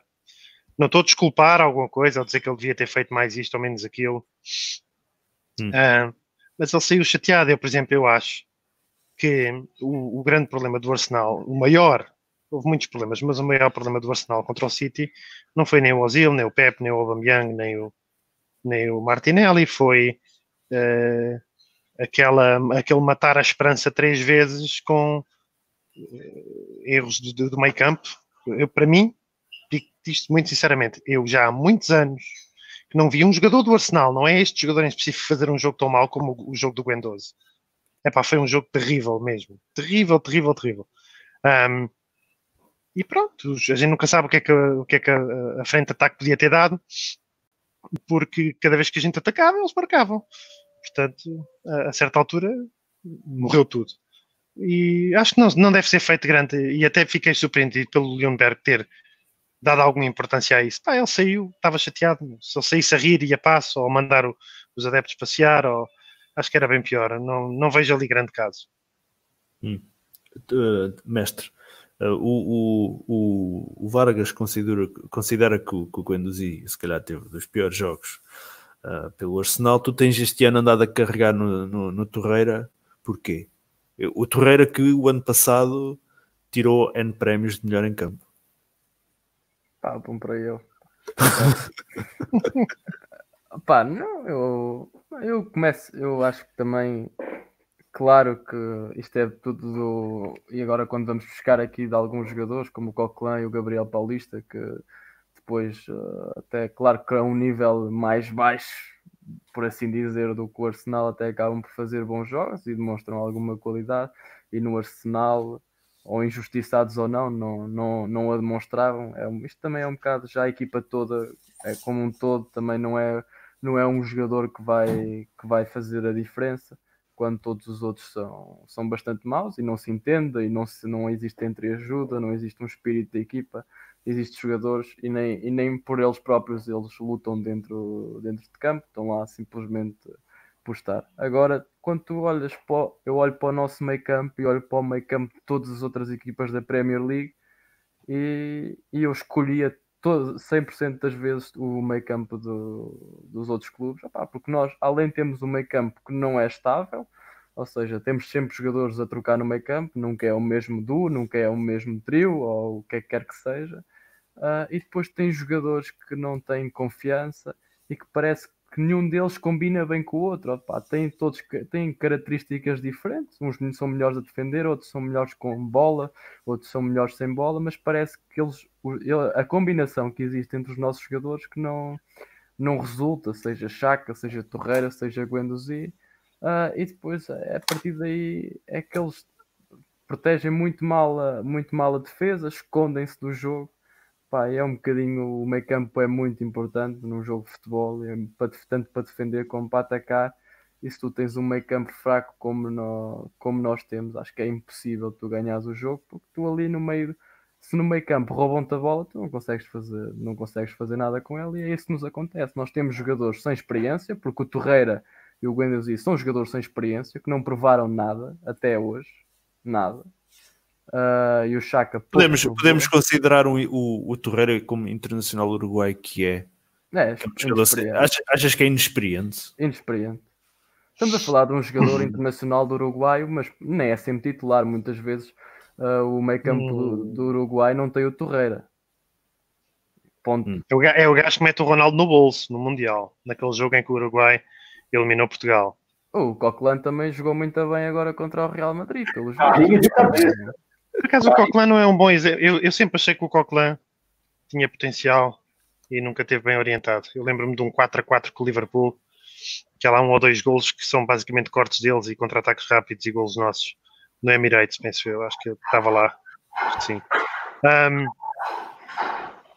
epá, eu acho que é difícil nós fazermos uma análise dos jogadores quando eles não têm treinador. Certo? O Tierney eu... chegou, aparentemente é bom. Cruza, pá, perfeito. A gente já viu cruzamentos deles e ele já fez duas ou três assistências, perfeito. A defender é um desastre, mano. Eu estou a. É um bocadinho aquilo que eu acho que a malta. Eu vejo aqui pelos comentários e vejo nas discussões que nós temos entre nós. Olham para o Guendouzi e para o Torreira como dois jogadores fossem, não tanto o Enduzia, falam que ainda é novo e tem muito potencial e tem margem de progressão que tem. Uh, nestes jogos contra equipas fortes eu nunca o metia, porque ele todas as vezes que jogou, jogou sempre mal contra grandes equipas, porque é um jogador que taticamente ainda é muito indisciplinado. Mas o Torreira não, não provou, não é um jogador de estaca, não é um jogador, uh, não é um, não é um jogador de top 6, não é um jogador de é um jogador para nós termos o nosso plantel como alternativa. Agora, não pode ser o jogador do nosso meio campo. O Torreira não tem capacidade, não tem qualidade, nem tem, nem tem características para ser o gajo que manda no nosso meio campo. Uh, e é um bocadinho, as pessoas olham para o Torreira como se ele fosse, ah, é muito bom, é, faz cortes com a cabeça no chão, faz uns carrinhos, faz, mas é, pá, é um gajo ainda, pá, ainda tem muito que, que pedalar. E nós no meio campo temos que ter jogadores com, com fibra, jogadores que, tem alguma, já tem mais experiência, que tem números, números, porque nós no nosso meio campo não temos números, antes nós tínhamos muitos números que vinham do meio campo, quando, quando muitas vezes tínhamos eh, jogadores na frente que não conseguiam finalizar, como era o caso do Giroud, Chamax e outros, e outros jogadores em que no meio campo nós conseguíamos ter esse tipo de, de números que nós agora não temos, e nós não podemos ter esse tipo, não podemos ter um meio campo em que a nossa figura é o Torreira, pá, acho que é... Ele é o único trinco. Nossa época foi tão bem desenhada a nível de plantel que eu não consigo pensar no trinco que nós tenhamos. É, o Chambers, como o Ricardo já fez aí. Ah, podes adaptar o Chambers e o David Luiz, mas puro trinco. Sim, puro trinco não, não existe. Eu acho que não, nós não podemos construir a nossa equipa à volta do Torreira. Eu prefiro vender o Torreira, o que ele já jogou e o que já provou, que para mim não é suficiente, tanto ele como os outros. Não é, não... Isso é uma opinião impopular, ó mestre. Completamente impopular. Eu, eu vendi ao Torreira por se eu soubesse que vinha, ia buscar um jogador que eu, que eu visse que era mais considerado, pá, trocava, dava ao Torreira pelo Nedidi do, do Leicester, do Leicester, por exemplo, era, era de caras.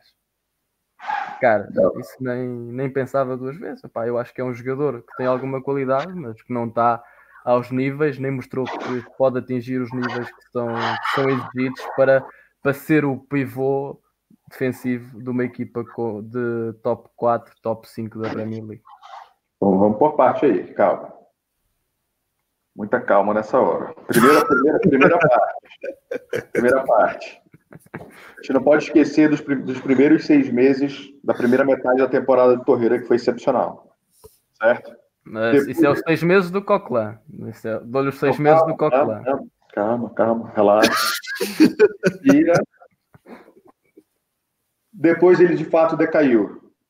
Depois, tudo que está acontecendo nessa temporada, tu apaga. Porque acho que ele fez o primeiro ou segundo jogo dele como médio defensivo. O resto tudo ele era segundo atacante, praticamente, ou armador. Então, isso, isso precisa ser levado em consideração. Né? Com relação a isso especificadamente, é, tiveram várias declarações da gente dele dizendo que ele estava insatisfeito, que ele não joga ali. Então, eu vejo um, um, jogador que estava triste, que ele não quer estar ali. Ele não está jogando, ele não está jogando na dele quando ele joga, né? E aí o cara, obviamente, ele vai, ele vai ali para fazer. Enfim, a gente, nós mesmos, no nosso trabalho, tem época que a gente está empolgado e a gente produz bem, legal. Né? Tem época que a gente está chateado com alguma coisa, você tira um, pouquinho o pé. Jogador de futebol é a mesma coisa. E é público que ele estava insatisfeito.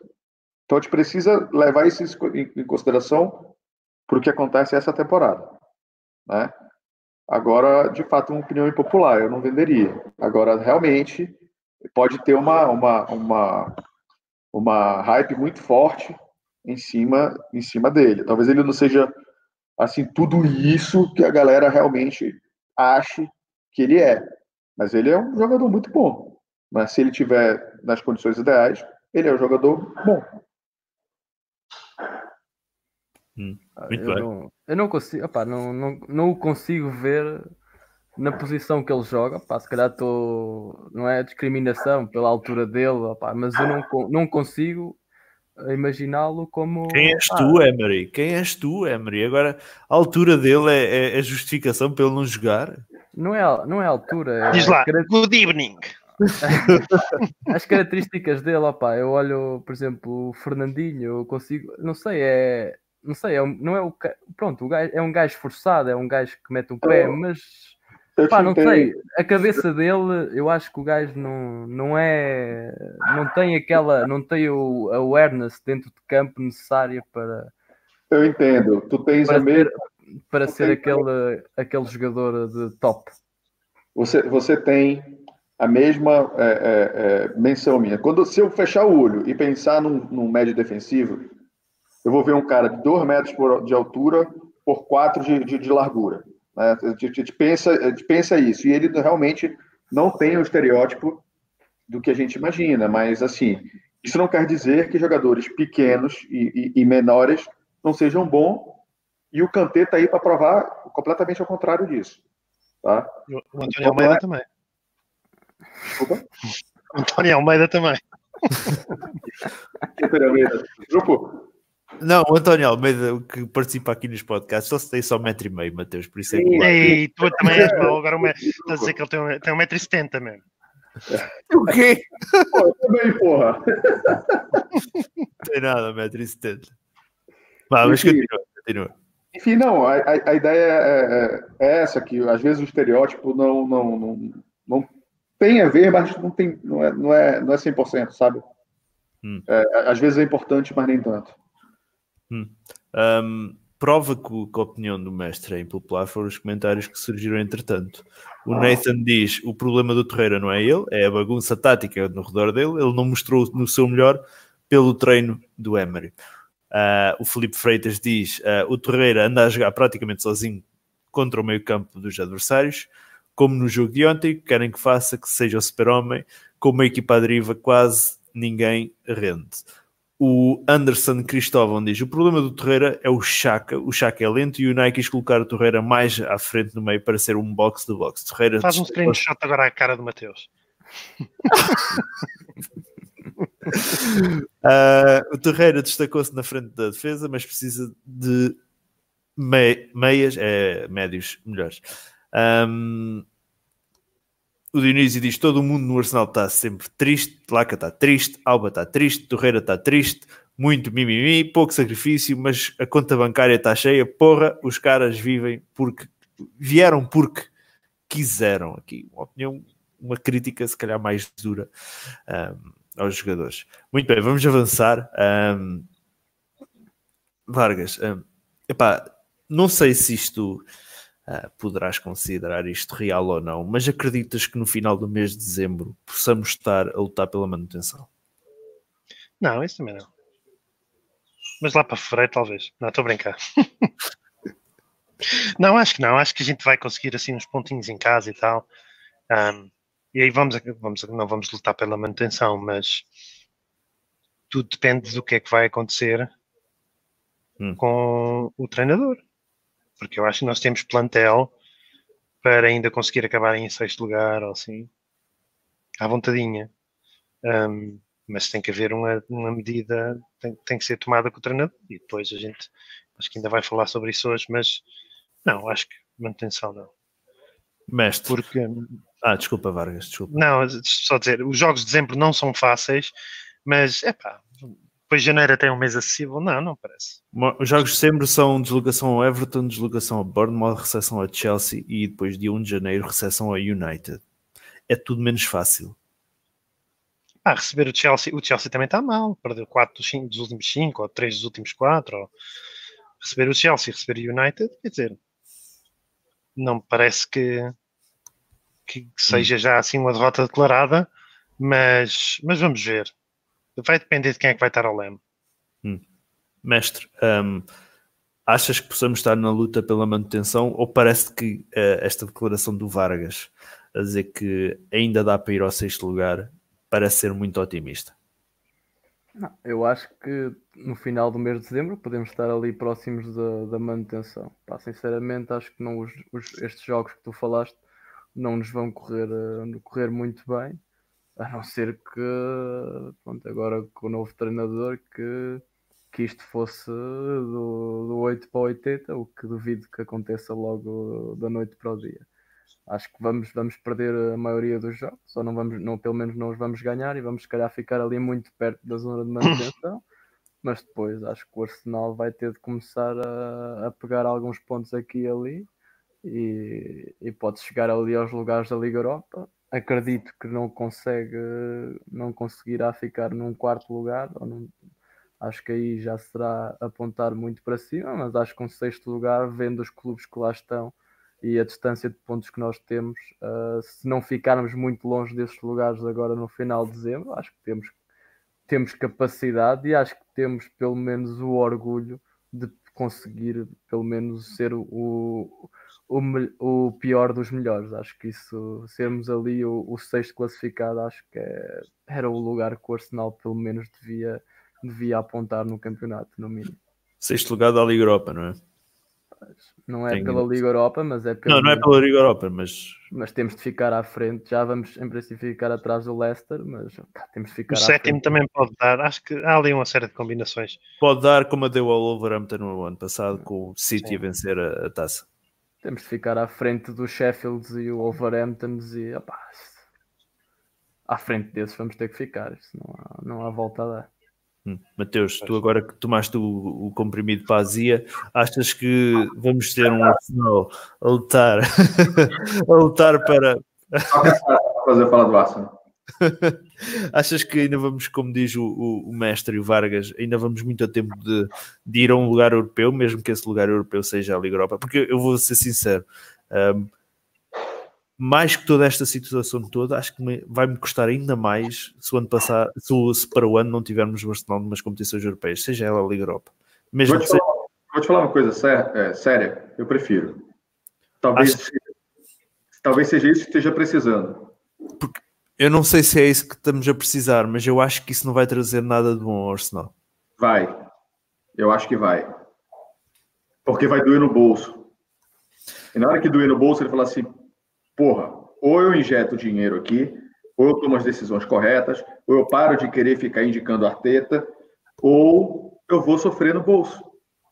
Cada match day do Arsenal, cada match day do Arsenal, se eu não estou enganado, são 3 milhões. 3 ou 4 milhões de libras. Sim. São mais ou menos isso. Tá? Dependendo, do- dependendo da categoria de jogo, mas sim, é mais ou menos isso. Perfeito. Vamos levar em consideração que a gente chega até as quartas da Europa League. 12 da fase de, de- de- de grupo, 16 da 32 avos, 16 das oitavas, 20 da- das oitavas, Já paga o salário do asilo. 20, 24 até as quartas. Fora os direitos de transmissão. Mas pensando, esquece o dinheiro, vamos pensar no, no, no desportivo. A gente teria, levando em consideração essas mesmas situações, nós teríamos 6, 8, 10, 12 jogos a menos do que todo mundo. Sim. E acho que isso dá mais tempo para. Vamos lá, chega aqui. Bora se reorganizar, bora treinar um pouquinho mais. Vamos focar no, no quarto lugar da, da, da, da, da- Premier League e é isso. Talvez seja isso que a gente esteja precisando. Opa, hum, Eu não, eu não tenho a mesma opinião. eu não sei se isso é assim, porque, por exemplo, eu olho, nós, por exemplo, na questão da Liga Europa, nós se olharmos para aquilo que, que é a nossa abordagem à Liga Europa, ah, ainda, este- ainda, ainda, felizmente, só é o nosso terceiro ano de Liga Europa. Ah, mas os dois anos anteriores nós começamos a abordar realmente eh, esta competição a partir aí dos quartos de final.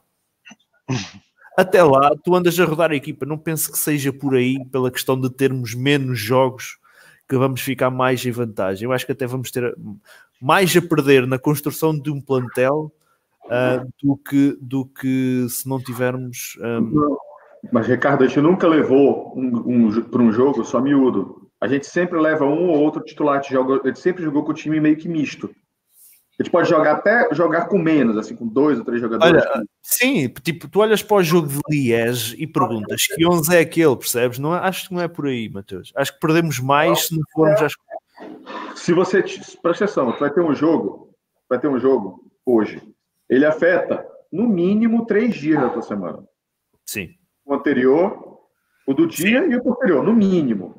Sim. São três dias que tu tens 18 jogadores a menos para fazer um treino que preste. É claro que é importante. Por mais que a gente não esteja, seria muito pior se a gente estivesse jogando com o time titular desde o início da fase de grupo. Isso é, isso é muito óbvio na minha cabeça. Mas, ó, Mateus, pe- pensa assim: que, que- que equipas, pensa assim, que equipas, e olhando só para, para o caso inglês, que equipas do top 6 britânico, eh, inglês, que falharam as competições europeias num ano, conseguiram Chelsea. ter sucesso. O Chelsea teve sucesso? Penso que sim. O Chelsea, Chelsea- tem aquele ano do oitavo lugar, ou não sei o quê. Ele foi campeão inglês quando ele fez isso. Sim. Ele foi campeão inglês. E para além disso, esquece lá os dias do jogo e antes do jogo, depois, isso é importante, concordo com o Mateus. O Arsenal precisa de um susto. Eu estava ali a ler o, o Dionísio. O Arsenal precisa de um susto. Porque Não Nós- tem, mas já que nós tu- mas, ó Vargas, estás a dizer é, que o 50, Arsenal- milhões, de- 50 milhões de libras é um bom susto. É um susto não, tens medo, gente- não tens medo de um Leeds, Leeds United 2.0? Não, não. Não, eu tenho Arsenal- muito medo disso. Eu Não. tenho muito medo disso. O Arsenal é o maior clube de Londres e é o maior clube em, em várias regiões do mundo. Na América, por exemplo, é, é um clube que tem muitos adeptos. Não, isso não acontece assim. O Arsenal é um gigante adormecido. E é, é verdade que há outros dois clubes em Inglaterra que rivalizam com o Arsenal a sério. E depois agora a gente pode entrar no debate de quem é que tem mais adeptos aonde, mas o Liverpool e Manchester United, não é? Mas o Arsenal, nem sequer há comparação com Chelsea e e- O City fica três anos sem ir à Champions e volta para a segunda divisão. Porque é um clube que não tem aquela força que o Arsenal tem. O Arsenal precisa de um susto para poder bater no fundo e reerguer-se. Porque se continuar no medíocre, e a gente já falou sobre isso, o, o- o- o que os croncos fizeram de mal ao- aos adeptos do Arsenal é que a gente agora contenta-se com o medíocre. E se, enquanto a gente continuar no medíocre e não entrar mesmo assim bem fundo na merda, ninguém acorda, né? Mas o Portanto, que, eu é acho que, é que para, o que é que é para ti o bater no fundo? bater, é acabar em oitavo, ou décimo, ou décimo primeiro, ou décimo segundo. Isso é que é bater no fundo. E é a Adidas chegar ao pé do Cronk e dizer assim, amigo, a gente assim vai cortar este contrato a meio. Ou atinas... Não funciona, ó Vargas. E agora aí, olha, tu, tu O falha- Mateus, já, o Mateus já te disse como é que a gente perde 50 milhões se ficar uh, fora da Europa. Vargas, isso- não, não Isso funciona. mandar dinheiro para cima do problema, mesmo que, que é o que nós já tentámos fazer, mandar um dinheirito para cima do problema, contratar uns Aubameyangos, contratar uns Lacazettes, meter um salário maior ao Ozil, mandar uns milhões para cima do problema, nós já vimos, acho Mas- que não resolve. Isto Mas são milhões é- autossustentados. Mas eu O digo- Arsenal pagou o Lacazette e o Arsenal pagou o Aubameyang. Não foi o Kroenke que pagou, foi o Arsenal. E se Sim, tu tirares ó, os 50 milhões da Liga Europa, são menos 50 milhões de dividendos que são pagos aos Kroenkes. mas, ó, ó, Não Vargas, são menos vou- 50 milhões para o Arsenal. vou-te dizer isto de outra forma. Tu terminares em décimo lugar ou décimo primeiro, décimo segundo, Hum. não te vai trazer nada de bom. Primeiro, os bilhetes, o preço dos bilhetes não descem. Ponto. Vais ter é um menor investimento no plantel porque vais ter Mas já estás errado. O bilhete, bilhete de época inclui jogos da, de Liga Europa, portanto, os preços ou da Liga da Champions, portanto, os preços automaticamente, o, a receita com season tickets desce logo automaticamente, não sei quanto, mas desce. E essa história, e digo mais, essa história da Adidas não funciona. E vou-te dar um exemplo porquê. Tiveste agora o, o Banana Bruiser, a nova, a nova reedição da antiga camisola, mesmo na merda que a gente está Tá bom, eu atualmente. A gente é, burro. Pronto, Não, nós somos burros, nós somos burros. Tipo, a Adidas faz, faz o, lançamento dessa camisola e a camisola estoura na hora. A gente vai lá Espera na hora. Tu- exatamente, a camisola esgotou na hora. Tipo, tu lanças, tu, tu, nós olhamos para o Emirates e acho que falámos isso no último podcast, ou há dois podcasts atrás. Nós olhamos para o Emirates, ai tal, está vazio, mas os bilhetes estão todos vendidos. Tu, é, tu, dar tu- Ricardo. não, não, se tu fores, se Ah. tu fores inglês, se tu fores inglês e disseres eu não vou ao jogo, vou boicotar o jogo, não há problema, vem aí meio dos Ah, chineses para o, para o tá lugar bem. dele. Então, mas deixa-me só dizer isso. Sabes qual é a solução? O dinheiro vai É quando- continuar a entrar. Não, não é isso. Se tu dizes eu não vou ao jogo e tem pessoas no jogo na mesma, a solução é quando não há jogo. Não há, não há Liga Europa, não há jogo à quinta-feira. Não há Match Day Revenue, não há um extra no, no Season Tickets, porque não há jogo. Eu, eu concordo contigo, não vais tu, vai outro. Se os adeptos do Arsenal fizerem um protesto para ficarem a primeira meia hora fora do estádio, o estádio vai estar. Porque há muita gente que, que não é só Não no Arsenal, o dinheiro entrou. Mas, o mas dinheiro quando entrou. não há jogo, não há dinheiro. E se não houver Liga Europa, não há dinheiro. Não há 70, 80 ou 90, provavelmente até 100 milhões que ele vai ganhar a menos. E ele depois vai pensar: bem, ou isto é. Dá? eu, não, não eu, não acho, eu não acho que são 100 milhões que ele vai ganhar a menos. Eu acho que são 100 milhões que nós vamos investir a menos porque ele continua a sacar o dele. Sim, mas só que, só que o valor da marca, que é o que interessa para ele, no final das contas, Sim. ele vai, ser, ele vai ter o poder da marca diminuído. Ninguém quer, vamos lá, pega, se você quer comprar uma ação de uma empresa que faliu, não, você quer comprar uma ação do quê? De uma empresa que está subindo. Investimento, sim, é. Claro, vamos pensar no Arsenal como uma empresa, na ação.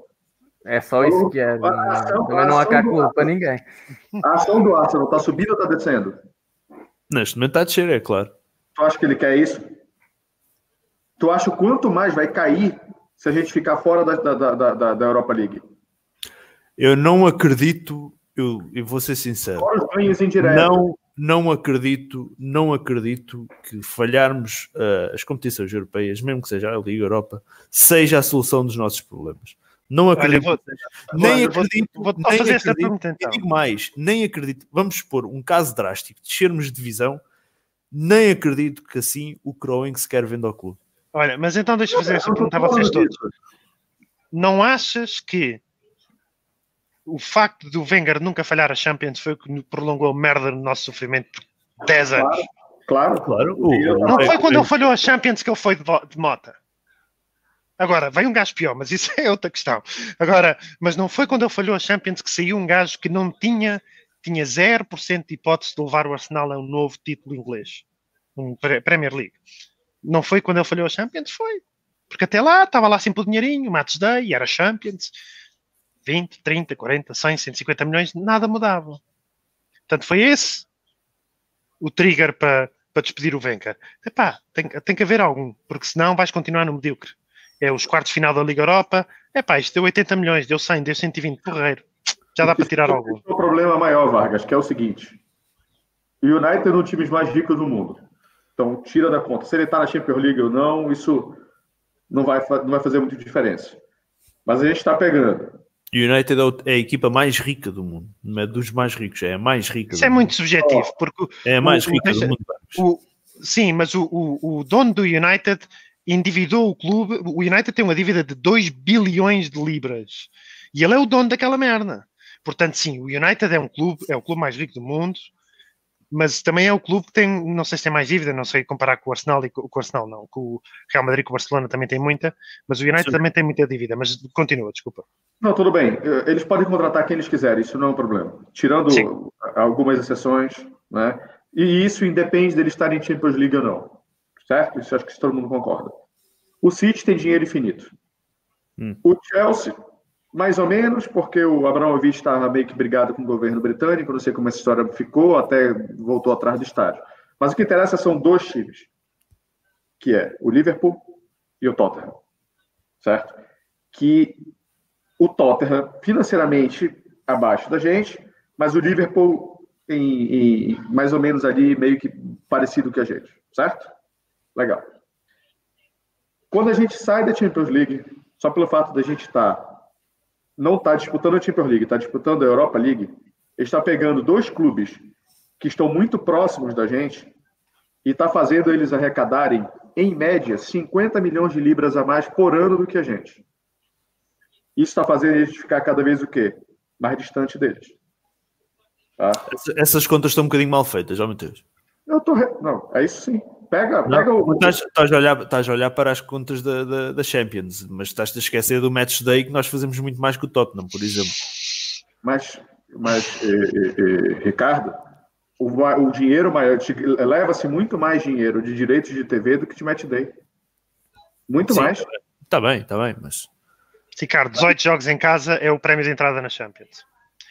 Pelas vossas contas, 3 milhões por jogo, 18 jogos são 54 milhões o prémio de entrada na Champions já está à volta desse valor. Exato, exato. E, e estamos, já a presumir, estamos já a presumir que o Tottenham não faz nada em jogos em casa, também faz muito menos que nós, e o Liverpool também, por outras razões, porque o Liverpool é de uma cidade muito mais carenciada do que, do que Londres, é uma cidade que tem, tem muita classe baixa, portanto o Liverpool não faz muito dinheiro, não é por falta de adeptos, é por falta de poder de compra, e o Tottenham não faz muito dinheiro porque tem meia dúzia de adeptos em Londres. Ainda, um, mas continua. Ainda tem outro, outra coisa importante, os ingressos do. do... A, minha, a, minha, gata faz melhor marcação do que o Mustafi, mas continua lá. Os ingressos da Europa League são mais baratos que da, da, da Champions League. Isso afeta, inclusive, o nosso match day. Tá?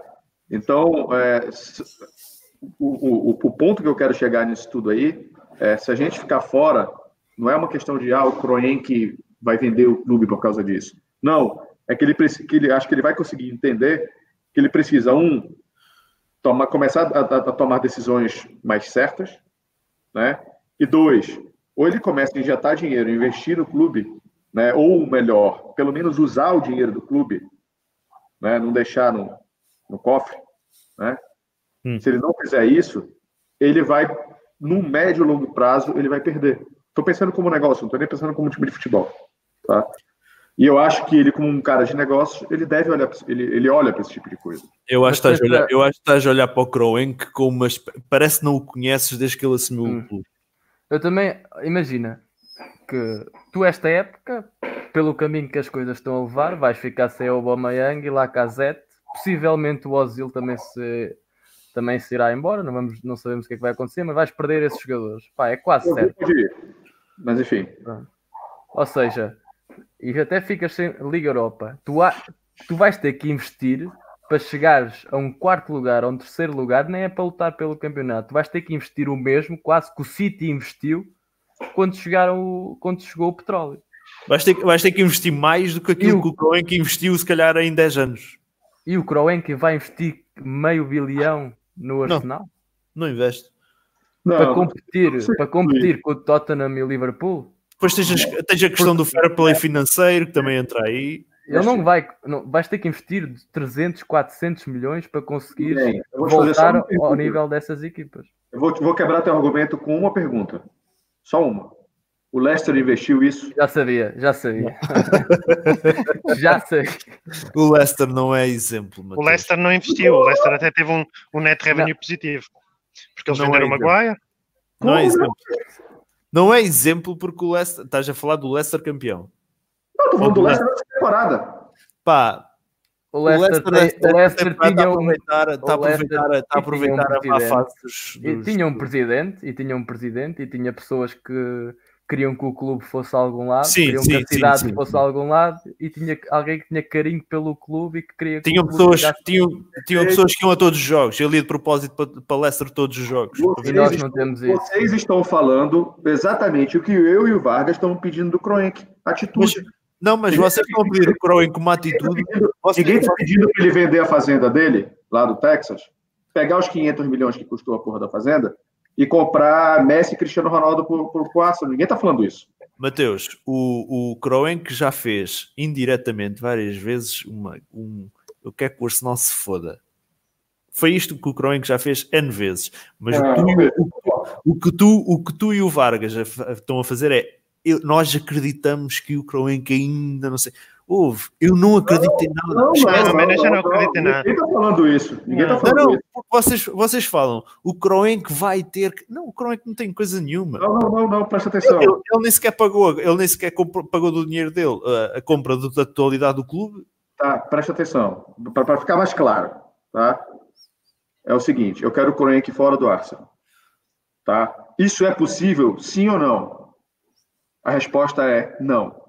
Já que não é possível, o que, que eu gostaria? Eu gostaria que ele tivesse uma mudança de atitude. Como? Aí é a resposta que eu estou te dando. Como é? O Arsenal tem que ficar fora da. tem que ser no bolso dele. É isso, para ficar Mas bem tá- claro. Tá- É isso. está- Não é isso, Vargas? Não é isso? É isso. É isso. É isso, mano. É a minha opinião também. Kroenke é, é um péssimo dono de equipas. Os Denver Nuggets, este ano até não estão mal, mas normalmente a cada 20 anos tem um ano mais ou menos. Um, a equipa de futebol americano dele também é uma grande merda. É, foi tipo Tottenham. O ano passado chegou ao final do Super Bowl tipo Tottenham. Não sei se eu ler nem escrever. E um, epá, ele é um péssimo dono. E enquanto. Para já, eu acho que não é só ele. Eu acho que o Vinal, o Raul e o Edu têm que ir todos com o caralho.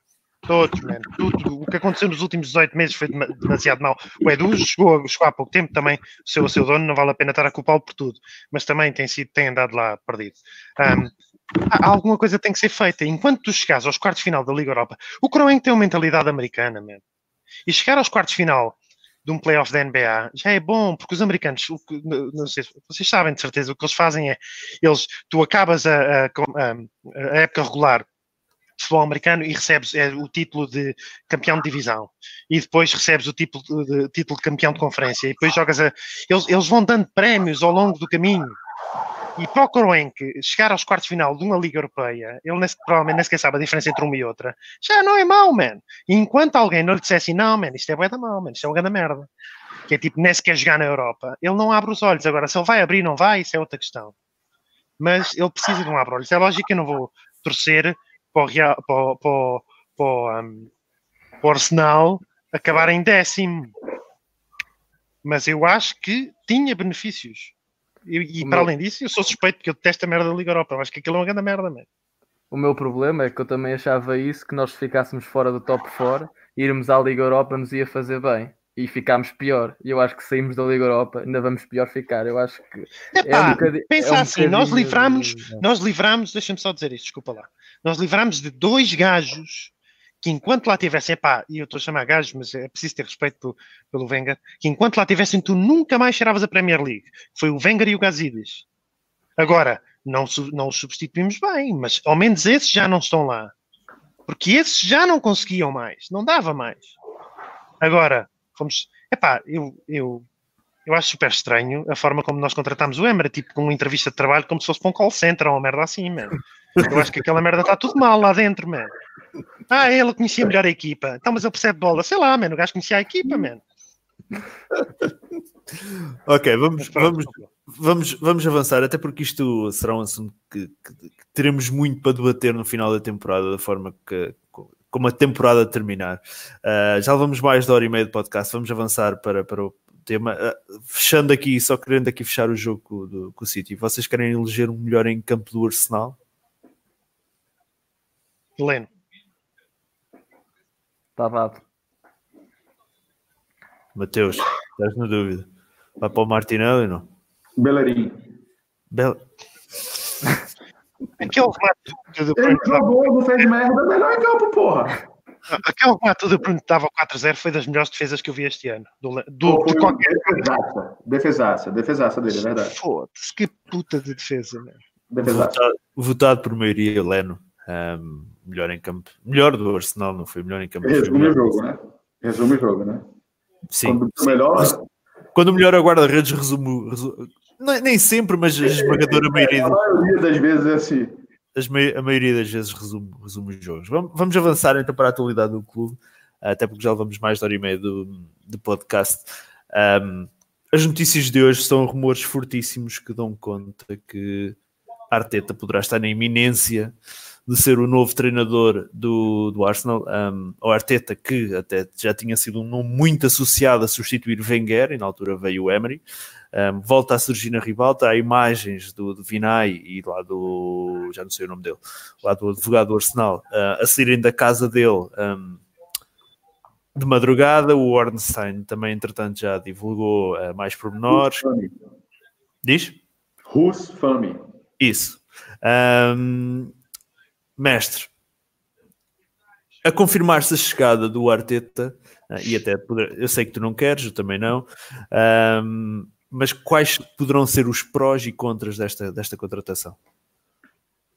Rapidinho, antes dele falar, prepara aquela imagem que eu te mandei. Vou, vou tentar, Matheus, vou tentar. Prepara aquela imagem, quando eu falar, você solta ela. E perdão, mestre, pode falar. Pá, os contras é que não contratámos um treinador. Pá, ponto. Acho que não contratámos um treinador.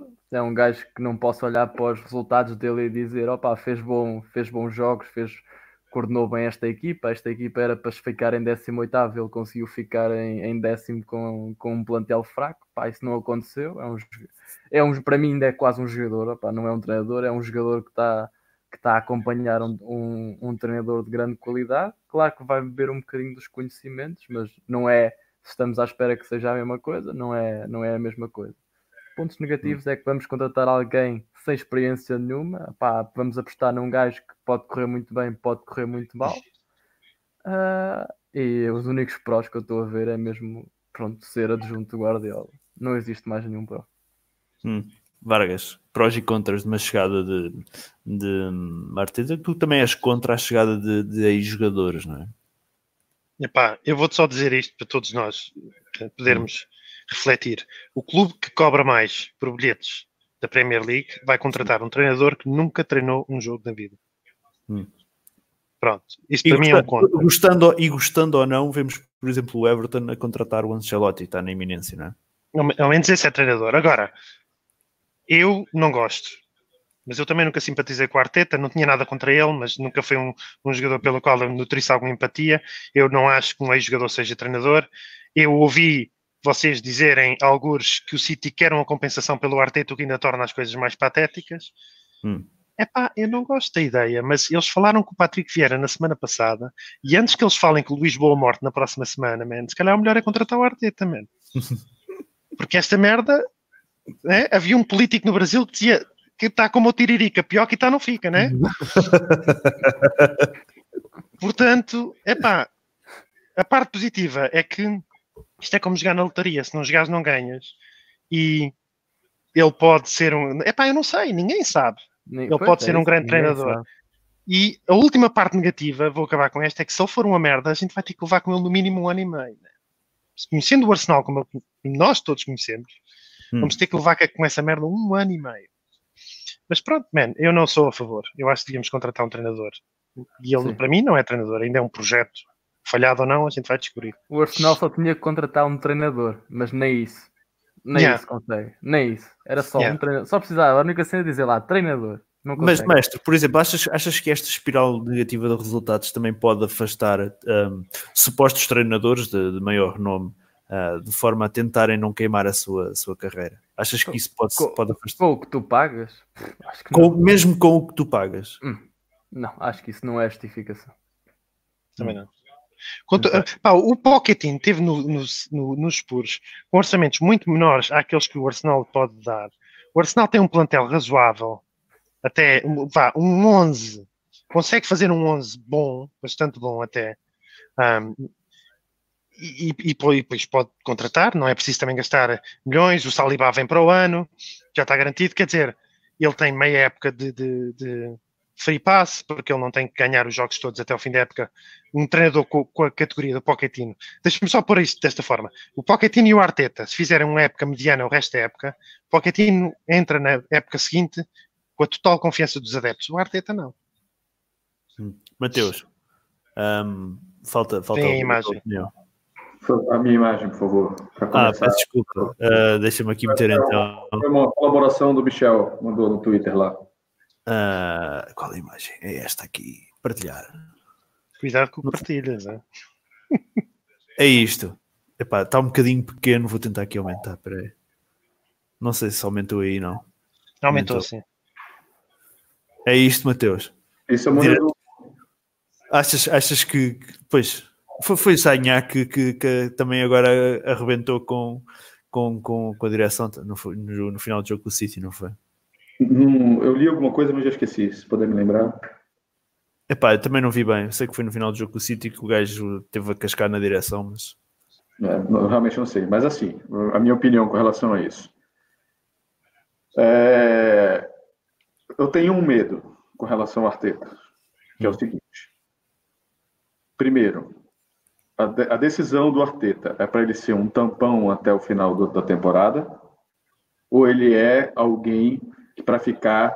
Não, para ser tampão até o final da temporada, não. Até ele vai sair do City num projeto onde está completamente estável para ser um tampão só até o final da temporada. Isso não... Perfeito, você respondeu a segunda parte que eu ia falar. Então, o meu medo é exatamente esse. Né? Ele não vinha, se fosse, se falasse, você quer o Arteta para finalizar a temporada? Eu vou dizer quero tudo bem, tem, não tem problema. Mas não é essa a situação, ele não vai sair por causa disso. Correto? Hum. Então, ele é uma aposta. E aí, assina embaixo tudo do que o Vargas falou agora aí. Ele nunca treinou um time, apesar dos apesares, que aquele 3-4-3 do Wenger, que estava ferrado, que conseguiu levar a gente para a Champions League, quem criou aquele 3-4-3 e deram chega para lá no Wenger foi o Arteta e Metesaka. Tá? Então, é, é, isso enfim, eu sei. Foram os dois que fizeram isso.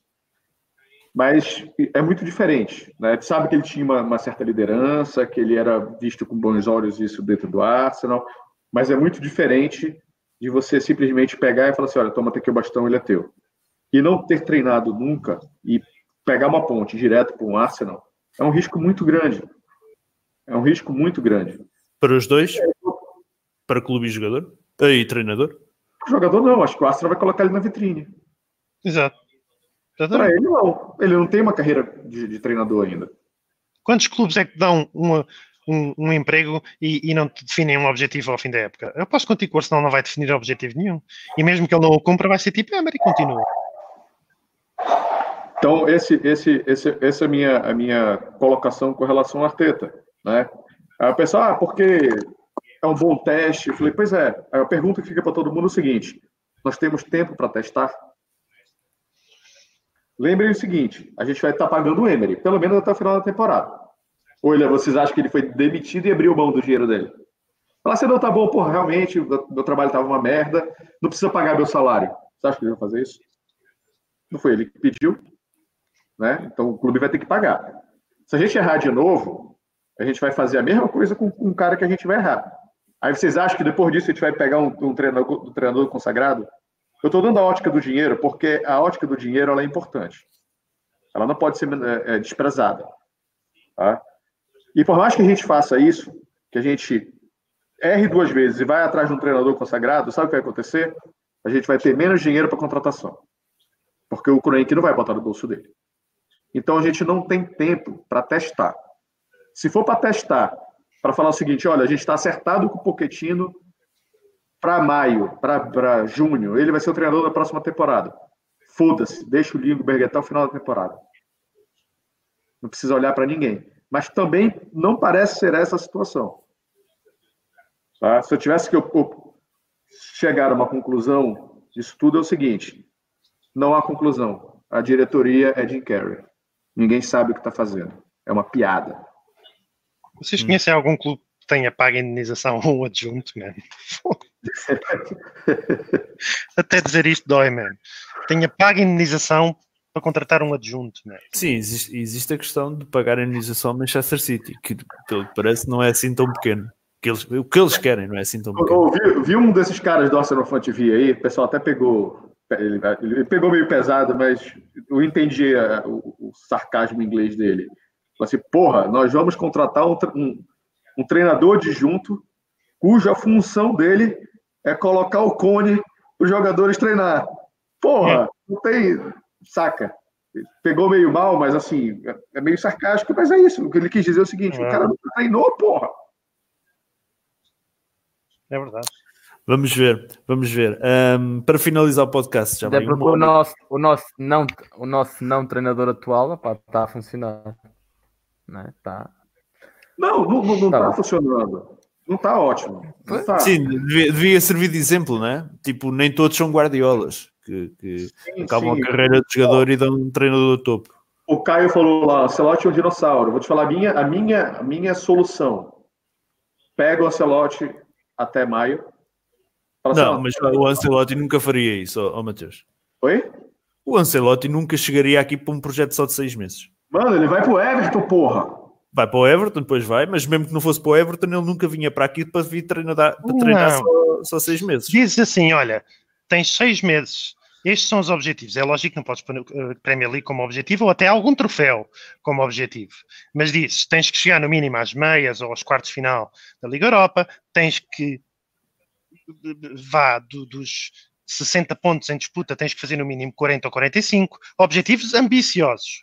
E se isso fizer, a gente está à próxima época. Isso é um abordo como deve de ser. Diz Exato. assim: queres, estão aqui os objetivos. Não é dizer, olha, vem para cá um ano e meio. Ah, se perder os jogos todos até ao fim da época, eu não tenho te indemnizar, vais ter que ficar mais um. Ah, É exatamente o que o Vargas falou. Tu não precisas dizer para ele que ele vai ficar até maio. Coloca resultados que a gente sabe que são improváveis dele conseguir, né? E é isso. Se ele achar que ele tem capacidade para isso, ele vai topar. Mas perdemos Sim. pro Everton. Não sei, não sei. Mas será um assunto, se calhar, a discutir já no próximo podcast. Parece que as coisas estarão iminentes. Ahm, e se calhar para a semana já poderemos falar mais, mais aprofundadamente ah, da questão do novo treinador e se confirma Mikel Arteta ou não.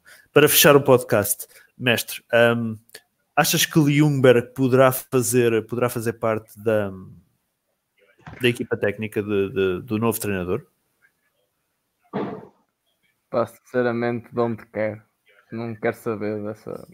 É capaz de ficar lá, já vai reverter, vão reverter para as posições e se calhar acompa- acompanhar, se calhar começa, junto com o Mertesacker acompanha mais o desenvolvimento dos jogos, mas acho que para mim é igual a litro. Já, já vamos começar como ao princípio, que é meter um se ele fica lá, o Ljungberg ou não, não pode é ficar à frente do Arsenal, isso é que não.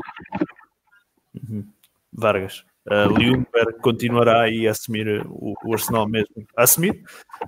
Continuará no banco do Arsenal um, mesmo com a chegada do novo treinador?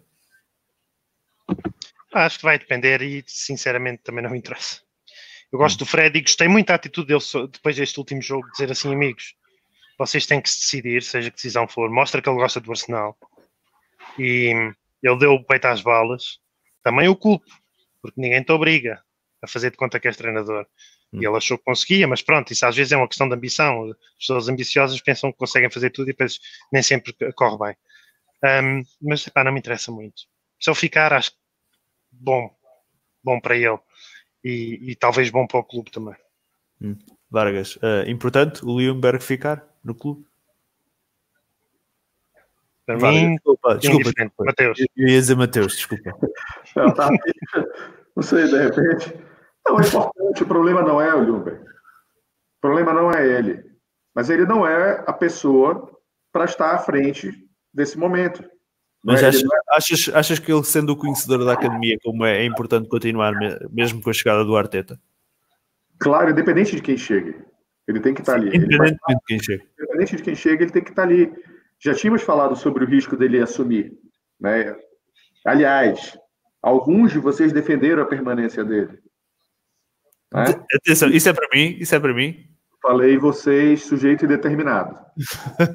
não, não, não, não. Eu, eu, digo isso porque eu, eu, defendi, eu defendi a permanência do Ljungberg dependendo é. da situação a seguir. Eu disse. Ah, se... Ganda treta. Não, não, não é grande treta. Se golearmos o Manchester City, não, não, não, o Ljungberg pode ficar. Não, nada disso. Pode fazer. Nada disso. Eu disse: se for para vir um treinador de topo no início da época, então que fique o Ljungberg até o final. Agora, se é para vir uma merda qualquer agora e é para mandar o Ljungberg embora para vir outra merda igual, então deixem ficar o Ljungberg. Para mim, o importante é vir um treinador de topo. Se isso obriga que o treinador de topo seja só no verão, pá, então continua o Ljungberg, não tem nenhum problema com isso. Isso foi o que eu defendi, atenção. Pois é, o, o que a gente não pode achar é que ele é a solução. Ele não é a solução, já ficou não, claro. Não, não, solução não é. Pode ser uma solução mais longa ou não, mas ele não é a solução. Não, tudo bem, mas eu não disse que você disse isso. então, só defender aqui. Ok. É... E um detalhe importante. Ele, ele falou claramente que essa situação precisa ser definida. Que, na minha interpretação, é ele não quer ficar nessa situação. Ele não quer isso. Eu, eu li dessa forma. Tá? Ele foi a público, não sei se vocês viram a entrevista dele, cobrar a diretoria que precisa ter uma definição com Sim, relação ao mas ele tem razão. Ele tem razão. Ele quer chegar a um jogo com o Everton perder 2-0 e dizer, e eu, não sem surpresa, e dizer, amigos, eu preciso de tempo, mano. Eu vou ficar cá até ao fim da época, habituem-se a essa merda. Eu preciso de tempo, é isso que ele quer. Né? Porque essa incerteza também prejudica e prejudica a equipa. Sim, sim. Só, só três coisas aqui que eu preciso me defender. Aqui. Bota aí, bota, bota a mensagem aí do, do, do, do, do live do? comment. Mas qual, qual, qual? O Bruno Souza primeiro. Bruno Souza. Uh, o Ancelotti, este? Assim? É esse, exatamente. Bruno, aí que está o problema, eu não quero arriscar. Eu não quero arriscar, e o Arteta é, um, é arriscar. Né? Hum. Ele pode dar certo? Pode. Se eu, se eu tivesse certeza que o Arteta, se eu tivesse algum poder divino, que me falasse o Arteta vai dar certo, eu pediria a Deus que não me desse esse poder. Eu queria saber o número da Mega, da mega Sena da virada lá do Brasil. 400 milhões de reais. Eu preferia isso. O do, agora o do Dionísio, lá embaixo. Este. Eu, eu acho que eu não forcei, vou ser bem sincero. Eu acho que eu não forcei. Acho, acho que a gente tocou na, nas justificativas que, que seriam possíveis. Eu acho muito mais plausível e melhor. Eu sei que, ele, que os últimos trabalhos do, do Ocelote não foram melhores, não foram bons, enfim, né?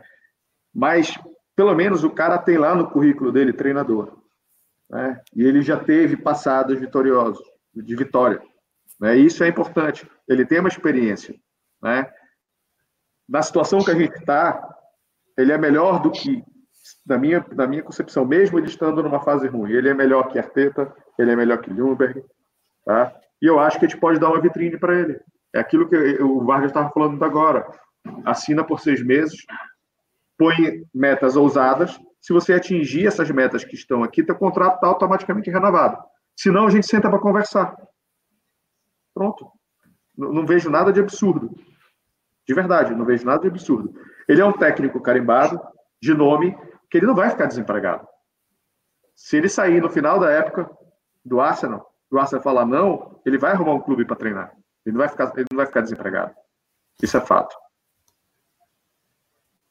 Todo mundo falando, todo mundo falando, todo mundo falando do Alegre aí. Eu tô há um ano falando que meu nome é do, do, do que eu quero Alegre. Hum. Muito bem. O Alegre que disse que está, confirmou que está a aprender inglês, mas que não vai treinar nenhum clube até, até o final da época. Muito bem. Mas aí o Arsenal pode fazer o seguinte: vai lá, fecha com o cara, fala assim: olha, meu treinador a partir de maio é o Alegre.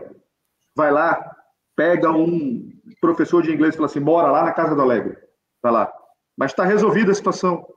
Você entende? Está resolvido. Fala assim, olha, vai ficar o, o Lumberg e o Mertesacker mas vamos chamar outros invencíveis aqui para dar uma ajuda, cada um invencível diferente no jogo. Aí puxa um dia, traz Gilberto Silva, no outro tu traz sei lá. O Robert Pires trabalha com a equipa sempre. Pronto, pronto. A gente já entendeu que foda-se, acabou o ano, o ano já não existe mais, a temporada já acabou, já estão pensando na próxima. Beleza, mas isso precisa estar resolvido. Uhum. Isso é ruim até para a equipe, não saber o que, que vai acontecer. Pois. Muito bem, vamos fechar o podcast. Agradecer a presença do Mateus, agradecer a presença do mestre e do António Vargas um, nesta edição que leva quase duas horas de, de podcast. Um, regressaremos para a semana, esperemos já com a situação do treinador definida, seja ela qual for. Uh, e pronto, já sabem, não deixem de subscrever o nosso canal uh, para ficarem a par de todas as novidades que, que uh, aqui vão seguindo. Até lá, a pedir Arsenal.